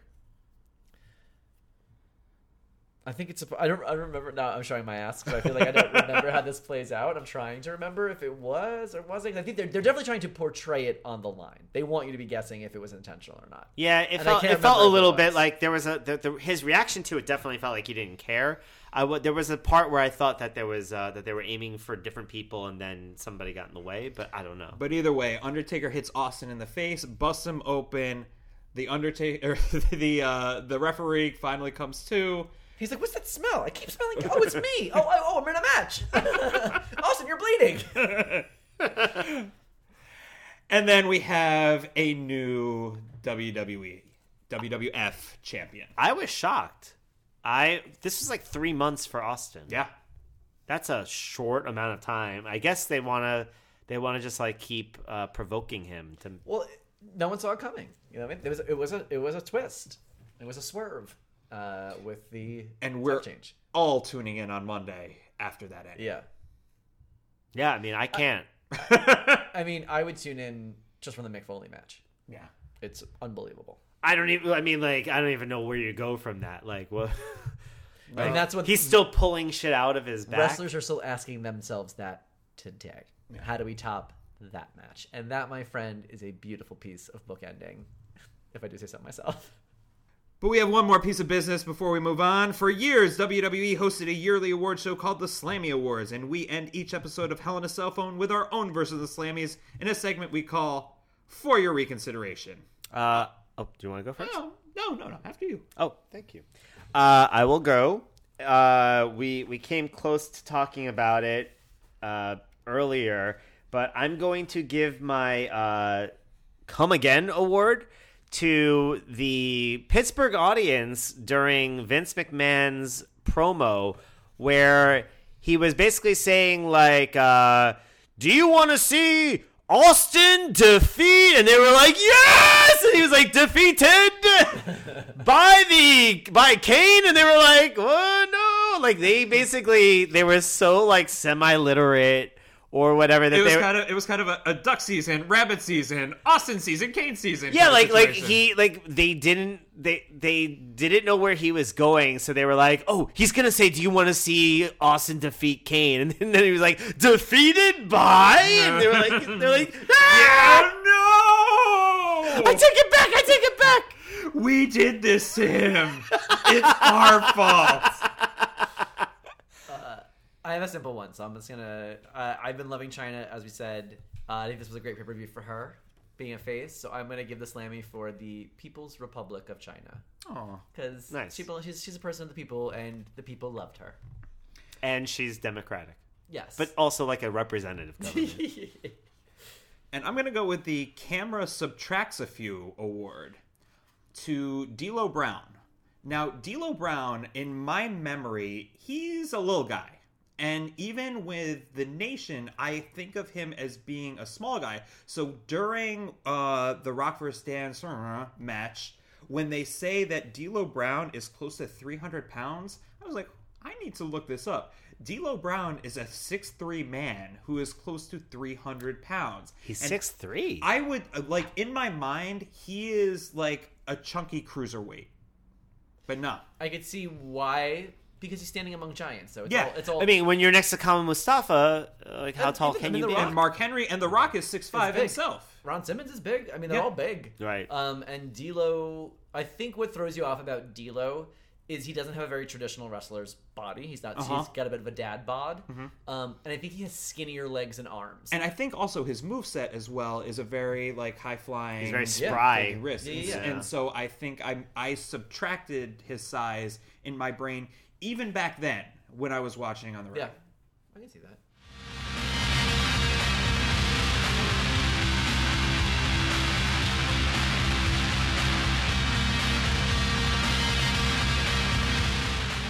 Love us? Disagree? Want to throw us off a cage? Let us know. Email us at hellinacellphone at gmail.com. Get updates on Facebook or Twitter at hellinacellpod or tweet at us individually. Eric at Prime Silver, Bobby at Bobby Hank, and Aaron at Slow Pass. Our theme song is There Are Traitors in Our Midst by Disco Vietnam, and our art is by Alexis Yavney. Find links for both in our episode notes. Please rate and review us on Apple Podcasts or wherever you get your podcasts, and we'll be back again for Fully Loaded in your house. Wait, I want to say one more thing. Yeah? Uh, a lot of times you watch wrestling, because you said like want to throw us off the cage, and I was like, oh my god, I really hope no one ever does it to me ever in my entire life. Because I feel like we watch wrestling sometimes, and I'm like, I could do that, like Yeah. with the training, and if I worked out enough, like I could do that. But no amount of training and no amount of working out could ever make me be able to do what Mick Foley did during this pay-per-view. None. Listen, we will work on it with you. We're gonna do a couple Saturdays. Eric, Eric, where'd you get those thumbtacks? Are they sterile? Ooh, I'm gonna walk towards it. I'm gonna walk clo- closer. I don't even see it coming. He hits me in the side of the head with a 2x4, and I'm bleeding from my ear. And then he's dragging me. He's dragging me behind the house and into the garage, and then he's gone. A minute, five minutes, I don't know. And then he's back, and he's wetting me down. He's wetting me down, and I don't understand. I don't understand why water should smell so bad. I don't understand. And then I see it. I see this this gas can this red gas can from his truck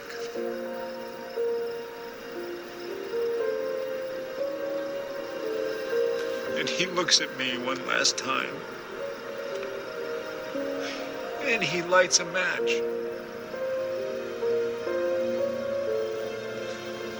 And the last thing i remember and I'll never forget it, were his eyes. His eyes, because they were filled with this immense